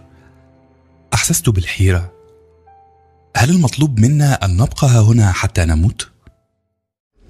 بس أنا دكتور في وحدة سفاري ومن حقي في أي وقت إن أنا لو عايز إن أنا أتحرك من سفاري ملهاش دور هنا. القرية دي تحت الحكم العسكري دلوقتي. وتحت إشراف ال CDC العلمي. وانتوا هنا دخلاء. كوبرا هذا هو اسم الفيلم الذي رأيت فيه بندقية كهذه. لكن هذا ليس مهما الآن.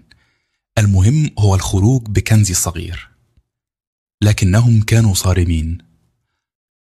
طلبت منهم استعمال جهاز اللاسلكي أو إجراء مكالمة هاتفية لكن لم يكن لديهم وقت لهذا الهراء. أمام أحد الأكواخ المتداعية جلست مع بودركا كان يتحدث في مائة موضوع في نفس اللحظة ويلوك بعض الجذور التي يهوون مضغها ها هنا على سبيل المزاج. كنت شارد الذهن أفكر في سبيل الخلاص من هذه الورطة. الحقيبة أو العلبة السوداء في جيبي وأنا لست كبر ذاته أو كوماندو كي أخرج بندقيتي وأخطف سيارة وأقتحم الحصار. رحت أتأمل ما يفعله رواد الفضاء هؤلاء. كانوا يتنقلون ما بين كوخ وآخر وبعضهم كان يرفع الأحجار المتناثرة هنا وهناك.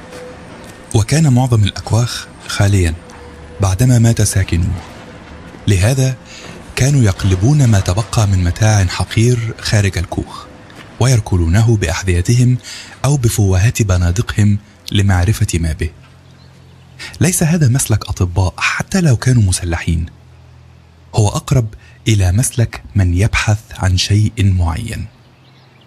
كان الكوخ الذي نجلس أمامه خاليا. لهذا تأكدت أن احدا لا ينظر الي ثم زحفت على ركبتي لأدخله. سألني بودرجا. أنت ولا مؤاخذه يا دكتور محتاج تروح الحمام. آه تقدر تقول حاجة زي كده. طب ما عندك القريه كلها اهي آه حقيقي. أنا بس عندي مرض اسمه المثانة الخجول. لازم أختلي بنفسي شوية يا أخي. وداخل الكوخ الذي بدأ يصير مظلما فالشمس تدنو من أفقها الغربي مددت يدا لهفة إلى الحقيبة السوداء. لا جدوى من ارتداء القفازات لأنه لو كان هناك فيروس آخر بها فاحتمال انتقاله بالتنفس لا بأس به. إن الفضول قتل القط وأنا قط كبير. لم تكن مغلقة. هذا طبيعي إذا كان جنبا قد استطاع فتحها. كانت مبطنة بالإسفنج الرغوي. ووجدت شعارا صغيرا لم أدرك كنهه. VRU مطبوعا على البطانة بالداخل.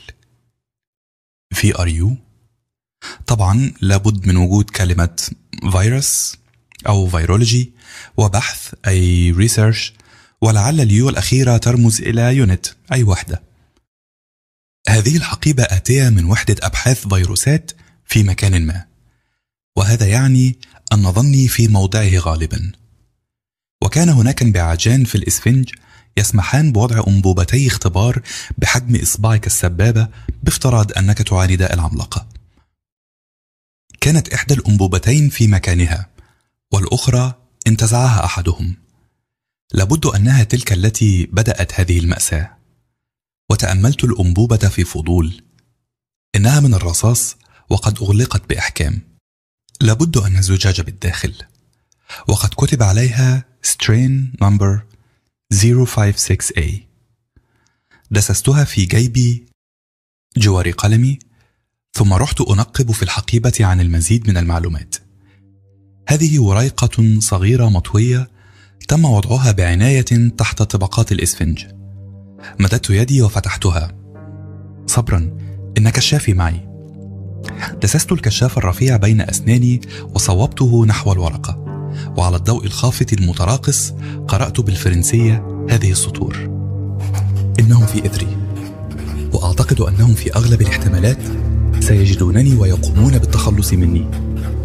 أنا دكتور ميشيل جوبير الذي عمل لفترة في معهد باستير ثم انتقل للعمل في الولايات المتحدة الأمريكية. لقد عملت في أحد المعامل التي يشرف عليها الجيش لتطوير سلاحا بيولوجي من فيروس إيبولا. وقد قمت بسرقة سلالتي الفيروس اللتين وصلنا إليهما وجئت إلى إفريقيا بغرض بيعهما لمن يدعى ماكس فريدمان وهو اسم مستعار لإحدى همزات الوصل ما بين المافيا والنازيين الجدد لقد أغراني المال والشيك الذي سيودع باسمي في أحد بنوك سويسرا. ويحتوي على ستة أرقام أو أكثر. لكني قد دنوت من النار أكثر من اللازم. حتى أوشكت على الاحتراق بها. إن الجميع في إثري. منذ وصلت إلى ياوندي ولا أدري إن كانوا من المخابرات الأمريكية أم النازيين الجدد الذين يحاولون الحصول على الفيروس مجانا. تعرضت لثلاث محاولات قتل. وفي الغالب لن أنجو من الرابعة وفريدمان غير موجود ولا أدري مكانه. لهذا كتبت هذه الرسالة ودفنتها مع الحقيبة ها هنا. فإن مت آمل أن يجدها أحدهم ويرسلها إلى الصحافة ليعرف الجميع أية مؤامرة شيطانية تدور في معامل في آر يو في بنسلفانيا. لكنني بطبيعة المقامر ما زلت آمل في أن أعود لأسترد هذه الحقيبة يوما ما. وأبيعها لمن يملك ثمنها. انتهت الرسالة المكتوبة بخط متعجل رديء. إنها غريزة المنتحرين الشهيرة. كل منتحر يحاول جاهدا أن يبرر نفسه للعالم برغم أنه فارقه باختياره إلى عالم لا يحتاج إلى هذه المبررات. هو ذا الأخ جوبير يعرف أنه ضائع تماما لكنه لا يقاوم شهوة أن يورط قاتليه بأي طريقة. والآن أعرف حقيقة أخرى. لم يسرق جنبا الحقيبة ويدفنها ها هنا بل هو في الغالب وجدها مصادفة. نعجة من نعجاته راحت تدق بحافرها في هذا الموضع أو انتزعت جذور نبتة ما. عندها دنا جنبا ووجد الصندوق الحقيبة العلبة. فتحها ليرى ما بها. وجد أنبوب الاختبار الأول كسره ثم عاد إلى كوخه ليمرض ويموت. أما عن جوبير فالله وحده يعرف مصيره. من السهل أن تموت في إفريقيا السوداء فلا يعرف أحد أنك مت ولا يجد جثتك أحد. وارتجفت وأنا أنظر إلى الأنبوب الرصاصي. كان هذا الأنبوب قادرا على قتل الألوف وإحداث كارثة في شمال البلاد. فماذا عن أنبوبين؟ من النادر أن يرى المرء الوباء وقد تمت تعبئته في أنبوب. خرجت من الكوخ فجلست جوار بودرجة الأنبوب في جيب صدر قميصي ومعه الرسالة المقتضبة والليل يدنو من الأفق معلنا ملكوت الظلام. سألني بودرجة وهو يبصق بعد الجذور. يا دكتور لا مؤاخذه عندك إمساك مزمن ولا حاجة؟ أنا بحب أدي كل حاجة وقتها. ورحت أتأمل المشهد أمامي. كانت الكشافات العملاقة مضاءة في كل صوب لتحيل الليل نهار. وطائرة هليكوبتر تجول في أرجاء السماء باحثة بكشافها عن شيء ما. على حين راح رواد الفضاء يدخلون من حين لآخر شاحنة عملاقة هي واحدة من ثلاث شاحنات. يبدو أنها مخصصة للمبيت والاستعمال كمقصف. ويمكنهم حتما بالداخل أن ينزعوا ثيابهم الثقيلة هذه وينعموا بقسط من الراحة. ورأيت أحدهم يدنو منا حاملا كيسا من البلاستيك ألقاه أمامنا وقال من وراء خوذته الثقيلة ده عشاكم. حركة إتيكيت لا بأس بها. إنهم لن يتركونا نقضى جوعا على كل حال. بطاطس محمرة وهمبرجر رديء جدا وعلبة مياه غازية. رحنا نأكل كالأبقار ثم شعرت بجفاف في حلقي فناديت هذا الطبيب الجندي الذي جلب لنا الطعام قائلا ما معناه؟ يا ريت حبة مية وحاجة والدك. هز رأسه في فتور ودخل إلى إحدى الشاحنات ثم عاد إلي حاملا كوبين ورقيين وضعهما على الأرض وابتعد. جرعت الماء وأنا ألاحظ في استمتاع أنه لم يجرؤ على لمسنا. لابد أن هذه الشاحنات تحوي حاجتهم من الماء النقي. ولا بد أنهم يرتدون طاقما آخر من الثياب داخل الشاحنة كي يتمكنوا من لمس صنبور الماء وخلافه. رائحة الحريق والدخان. إنهم يحرقون مزيدا من الجثث في الحفرة إياها. وفي عقلي أكثر من خاطرة وشك. وفي اللحظة التالية رأيت مشهدا لا يصدق.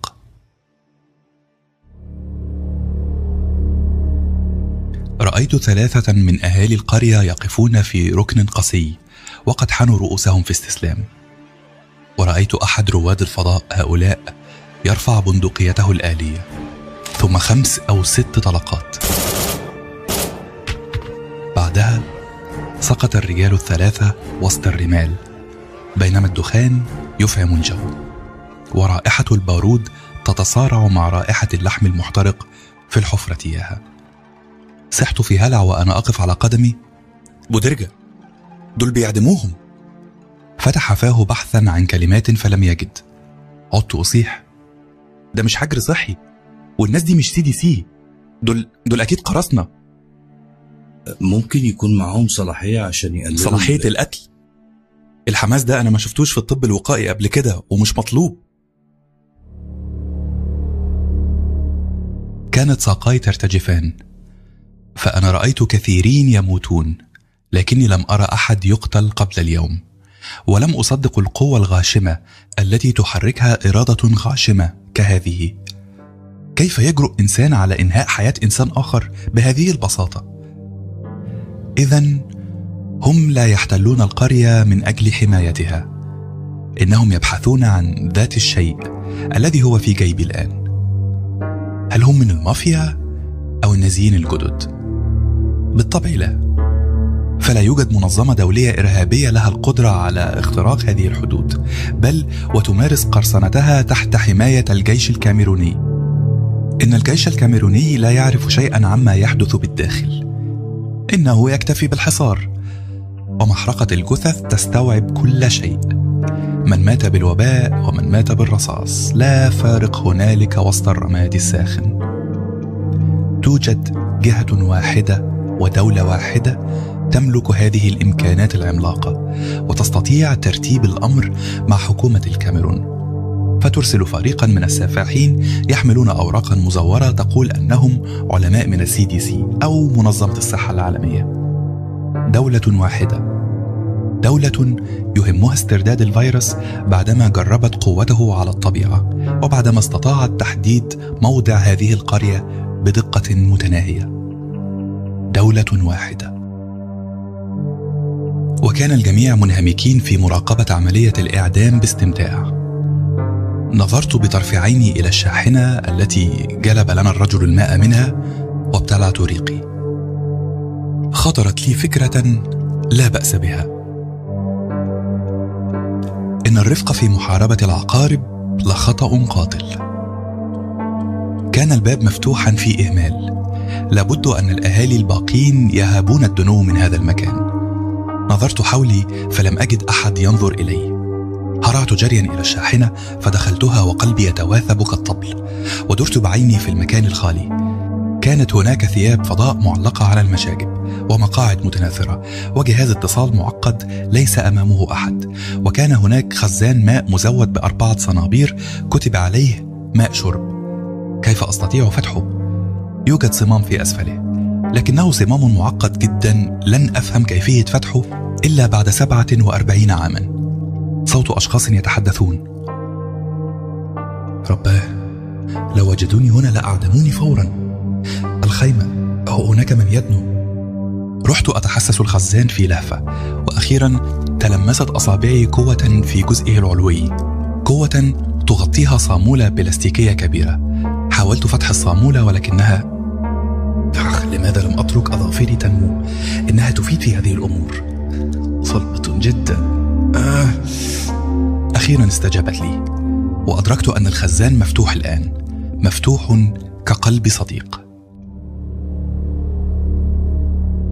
رفعت جذعي إلى الأعلى حتى صار بوسعي أن أدخل كتفي في الكوة بالواقع أدخلت كتفي وذراعي الأيمن. إن الفكرة التي لم أجد خيرا منها هي محاولة تفريغ هذا الخزان. فماذا ستكون النتيجة؟ ستحدث فوضى لا بأس بها. فهؤلاء الغزاة لن يشربوا من ماء القرية الملوث أبدا وعندها سيطلبون المدد من الخارج. وستتحرك إحدى الشاحنات مغادرة القرية. وعندها يمكن أن أختبئ فيها أنا وبودرجا. خطة واهية جدا لكني لا أجد خيرا منها. وهكذا رحت أبحث عن طريقة لفتح الخزان من الداخل. راحت أناملي المغمورة في الماء البارد تفتش عن شيء ما لكن لا شيء فقط الجدار الصلب للخزان. وهنا سمعت صوت شيء يرتدم بالقاع. ما هذا؟ هل هو ساعتي؟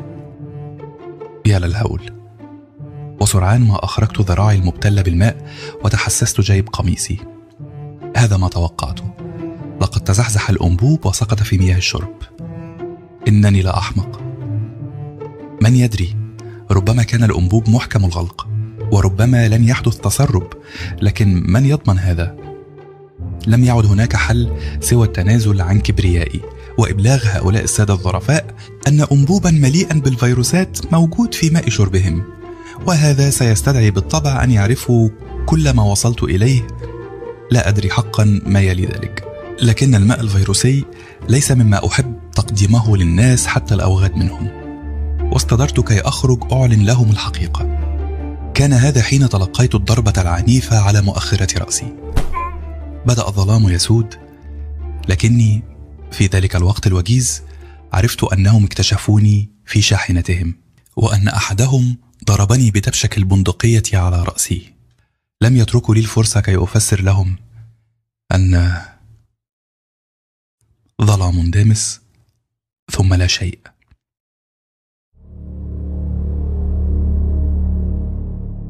صحوت عند الظهيرة وكنت على الأرض في العراء. عجبا. كيف نمت كل هذا الوقت؟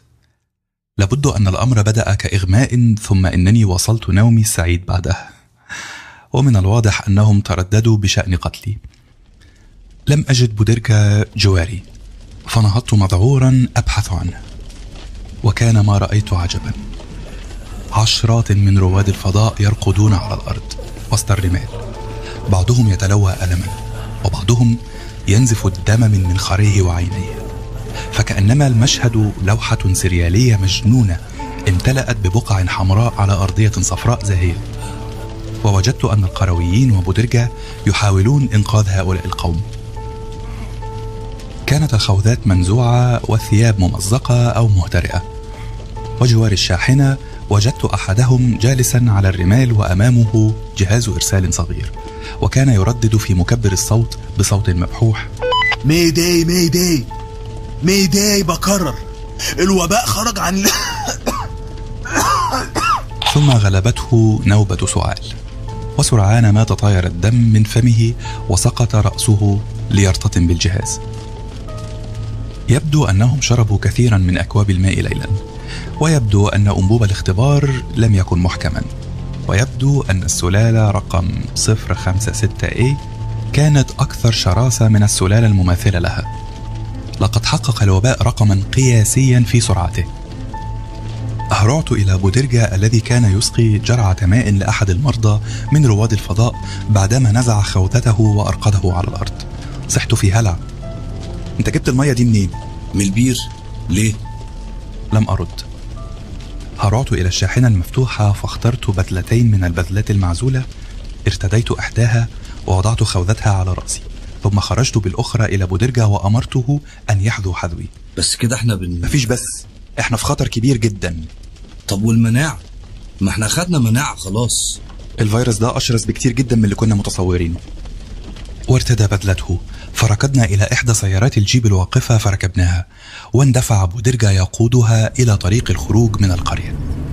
وكانت ثيابنا بمثابة بطاقة مرورنا وسط المدرعات والعربات التي تحاصر القرية فلم يحاول أحد منعنا من الخروج. وبعد دقائق كنا في طريقنا إلى سفاري. أعاد البروفيسور بارتلي قراءة الخطاب الذي كتبه مواطنه قبل أن يموت. وهز رأسه غير مصدق. ثم عاد يسألني. وما لقيتش أي أثر للأنبوب ده؟ ولا أي حاجة. اختفى من على وش الأرض. والوباء اللي خلص على افراد السي دي سي في القرية. هو أكيد في تلوث حصل في أكلهم أو شربهم. مدرجة بيقول إنكم أكلتم من أكلهم. ما ينفعش تلومني إني ما جاليش الوباء ولا مت. والله أنا حاولت بس ما عرفتش يعني آسف. نظر لي في حيرة واهتز الشحم في وجهه البدين. والتمعت عيناه الضيقتان بنظرة من يريد قول شيء لكنه لا يدري كيف يبدأ. أخيرا قال لي أنا اتصلت بال CDC بعت لهم فاكس. النتيجة مش عادية. قالوا لي إن إقليم أداماوا كله ما فيهوش حد من عندهم الناس اللي أنت قابلتهم دول مش من ال CDC أصلا. غريبة دي. يبقى كانوا من منظمة الصحة العالمية؟ لا ده ولا ده. إيه الرعب ده؟ امال دول كانوا مين؟ مش عارف. شكلهم من جهة ما كان يهمها إنها توصل للفيروس. وإيه أهمية ده؟ مادام كل اللي في القرية حاملين الفيروس. آه الفيروس الخام المركز. أنت مش هتحتفظ بألف إفريقي في خزنتك عشان تستخدمهم كسلاح بيولوجي بس ممكن تحتفظ بألف أنبوبة اختبار. ميشيل جوبير كان عبقري. أنا عرفته لفترة في معهد باستير بس كان شخص نفعي ووصولي كانت ليه جملة مشهورة كده كنا واخدينها هزار دايما. لو خيروني بين دم في مناخيري وبين اختفاء نيكاراجوا كلها من الخريطة مش هتردد. لحظة. دمام المناخير دي حاجة مزعجة جدا. فكرت في العبارة بضع دقائق. وبدت لي معقولة جدا. فعلى مستوى المعاني المجردة لا تبدو نيكاراجوا بهذه الأهمية. مجرد اسم بلد لا نعرف شيئا عن ثقافته ولا موضعه على الخارطة. لكن دمامل الأنف أشياء حقيقية واقعية أليمة جدا. قال بارتليه مواصلا تفكيره الشارد. لعبوا في جينات الإيبولا وخلوه كابوس ما تعاملناش معاه قبل كده. وجه وقت إننا نتبع سياسة الكي. سياسة الكي؟ أيوه لازم القرى المنكوبة تتشال من الخريطة. طيب والأهالي؟ هيتحطوا في عزل كبير واحد تحت رقابة الجيش وإشراف طبي حقيقي من وحدة سافاري. لحد ما اللي يموت يموت واللي يخف يخف. مش كلهم هيموتوا لسه في interferon و ribavirin ولسه في 100 واحد خفوا وممكن المصل منهم ينقذ 500 تانيين. وبناء على الاتفاق بين الجهات الثلاث والحكومة تم ترحيل المرضى وأقاربهم إلى قرية على بعد ثلاثة أميال من ماروا ثم حلقت عشر طائرات قاذفة تحمل علامات السلاح الجوي الكاميروني. لتسقط عدة أطنان من القنابل الحارقة على القرى التي تم إخلاؤها. واستحال الليل نهارا وتصاعد الدخان إلى عنان السماء. وعندما جاءت الظهيرة بعد غارات استمرت طيلة الليل جاءت لتجد الرماد الساخن في كل مكان وقد محيت ست قرى من الوجود. أما بالنسبة لوحدة سفاري فقد كان العمل في بدايته تحركت ثلاث شاحنات إلى ماروى تحمل العتاد والأطباء وثياب رواد الفضاء إياها وكنت أنا في إحداها مع برناديت وقضينا شهرا من العمل المتواصل في المعسكر العشوائي الذي تم اختياره لعزل المرضى. تبا لها من ليال تفوح برياح الموت والمرض. لكننا بعد شهر أدركنا أن معركتنا مع المرض قد انتهت وأن الفيروس قد قرر أن يحمل عصاه ويرحل. لقد مات كثيرون. ومن عاش أصابه التهاب مخي نحمد الله أنه لم يصبنا به. وفي تلك الليلة همست لبرنادت وأنا أرمق الشمس الغاربة. الإنسان ده أكبر غبي في الوجود. يعني حتى النعامة عمرها ما وصلها غبائها إنها تضيع وقتها بتدور على طريقة لقتل النعام التسلح غريزة عند الناس كلها. بس إيه لازمة الدمار ده؟ الغلب. البؤس ده كله. وصمت. إذ لم أجد الألفاظ التي تعبر عما أريد قوله. وفي مكان ما من بنسلفانيا كان البروفيسور ماكميلان جالسا مع جنرال فورسايت الذي لا يرتدي ثيابا عسكرية يقول جنرال فورسايت إحنا واثقين إن جوبير اخد معاه عينتين. ويقول البروفيسور لا ثلاثة أنا متأكد من ده. الثلاجات كان فيها ثلاث عينات. وإيه أخطرها؟ كلها خطر. بس C 56 هي أسوأ واحدة فيهم. وباء الكاميرون اللي حصل بسبب أول سلالتين يعتبر زكام بالمقارنة للسلالة الثالثة دي. كل مصادرنا بتأكد إن جوبير ما أخدش معاه في أفريقيا غير عينتين بس. قدرنا نطلع منه بالمعلومات دي قبل ما يخلص في إيدينا. اللي بيتعذب بالكهرباء ما بيبقاش عنده وقت قوي إنه يكتب.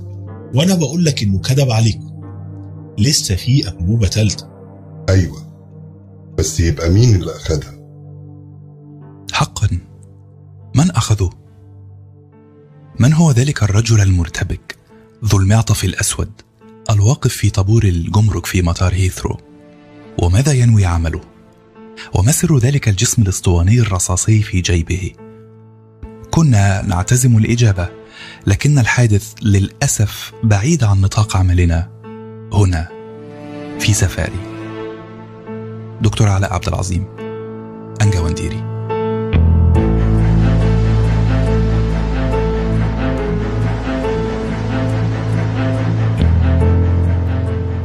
الوباء.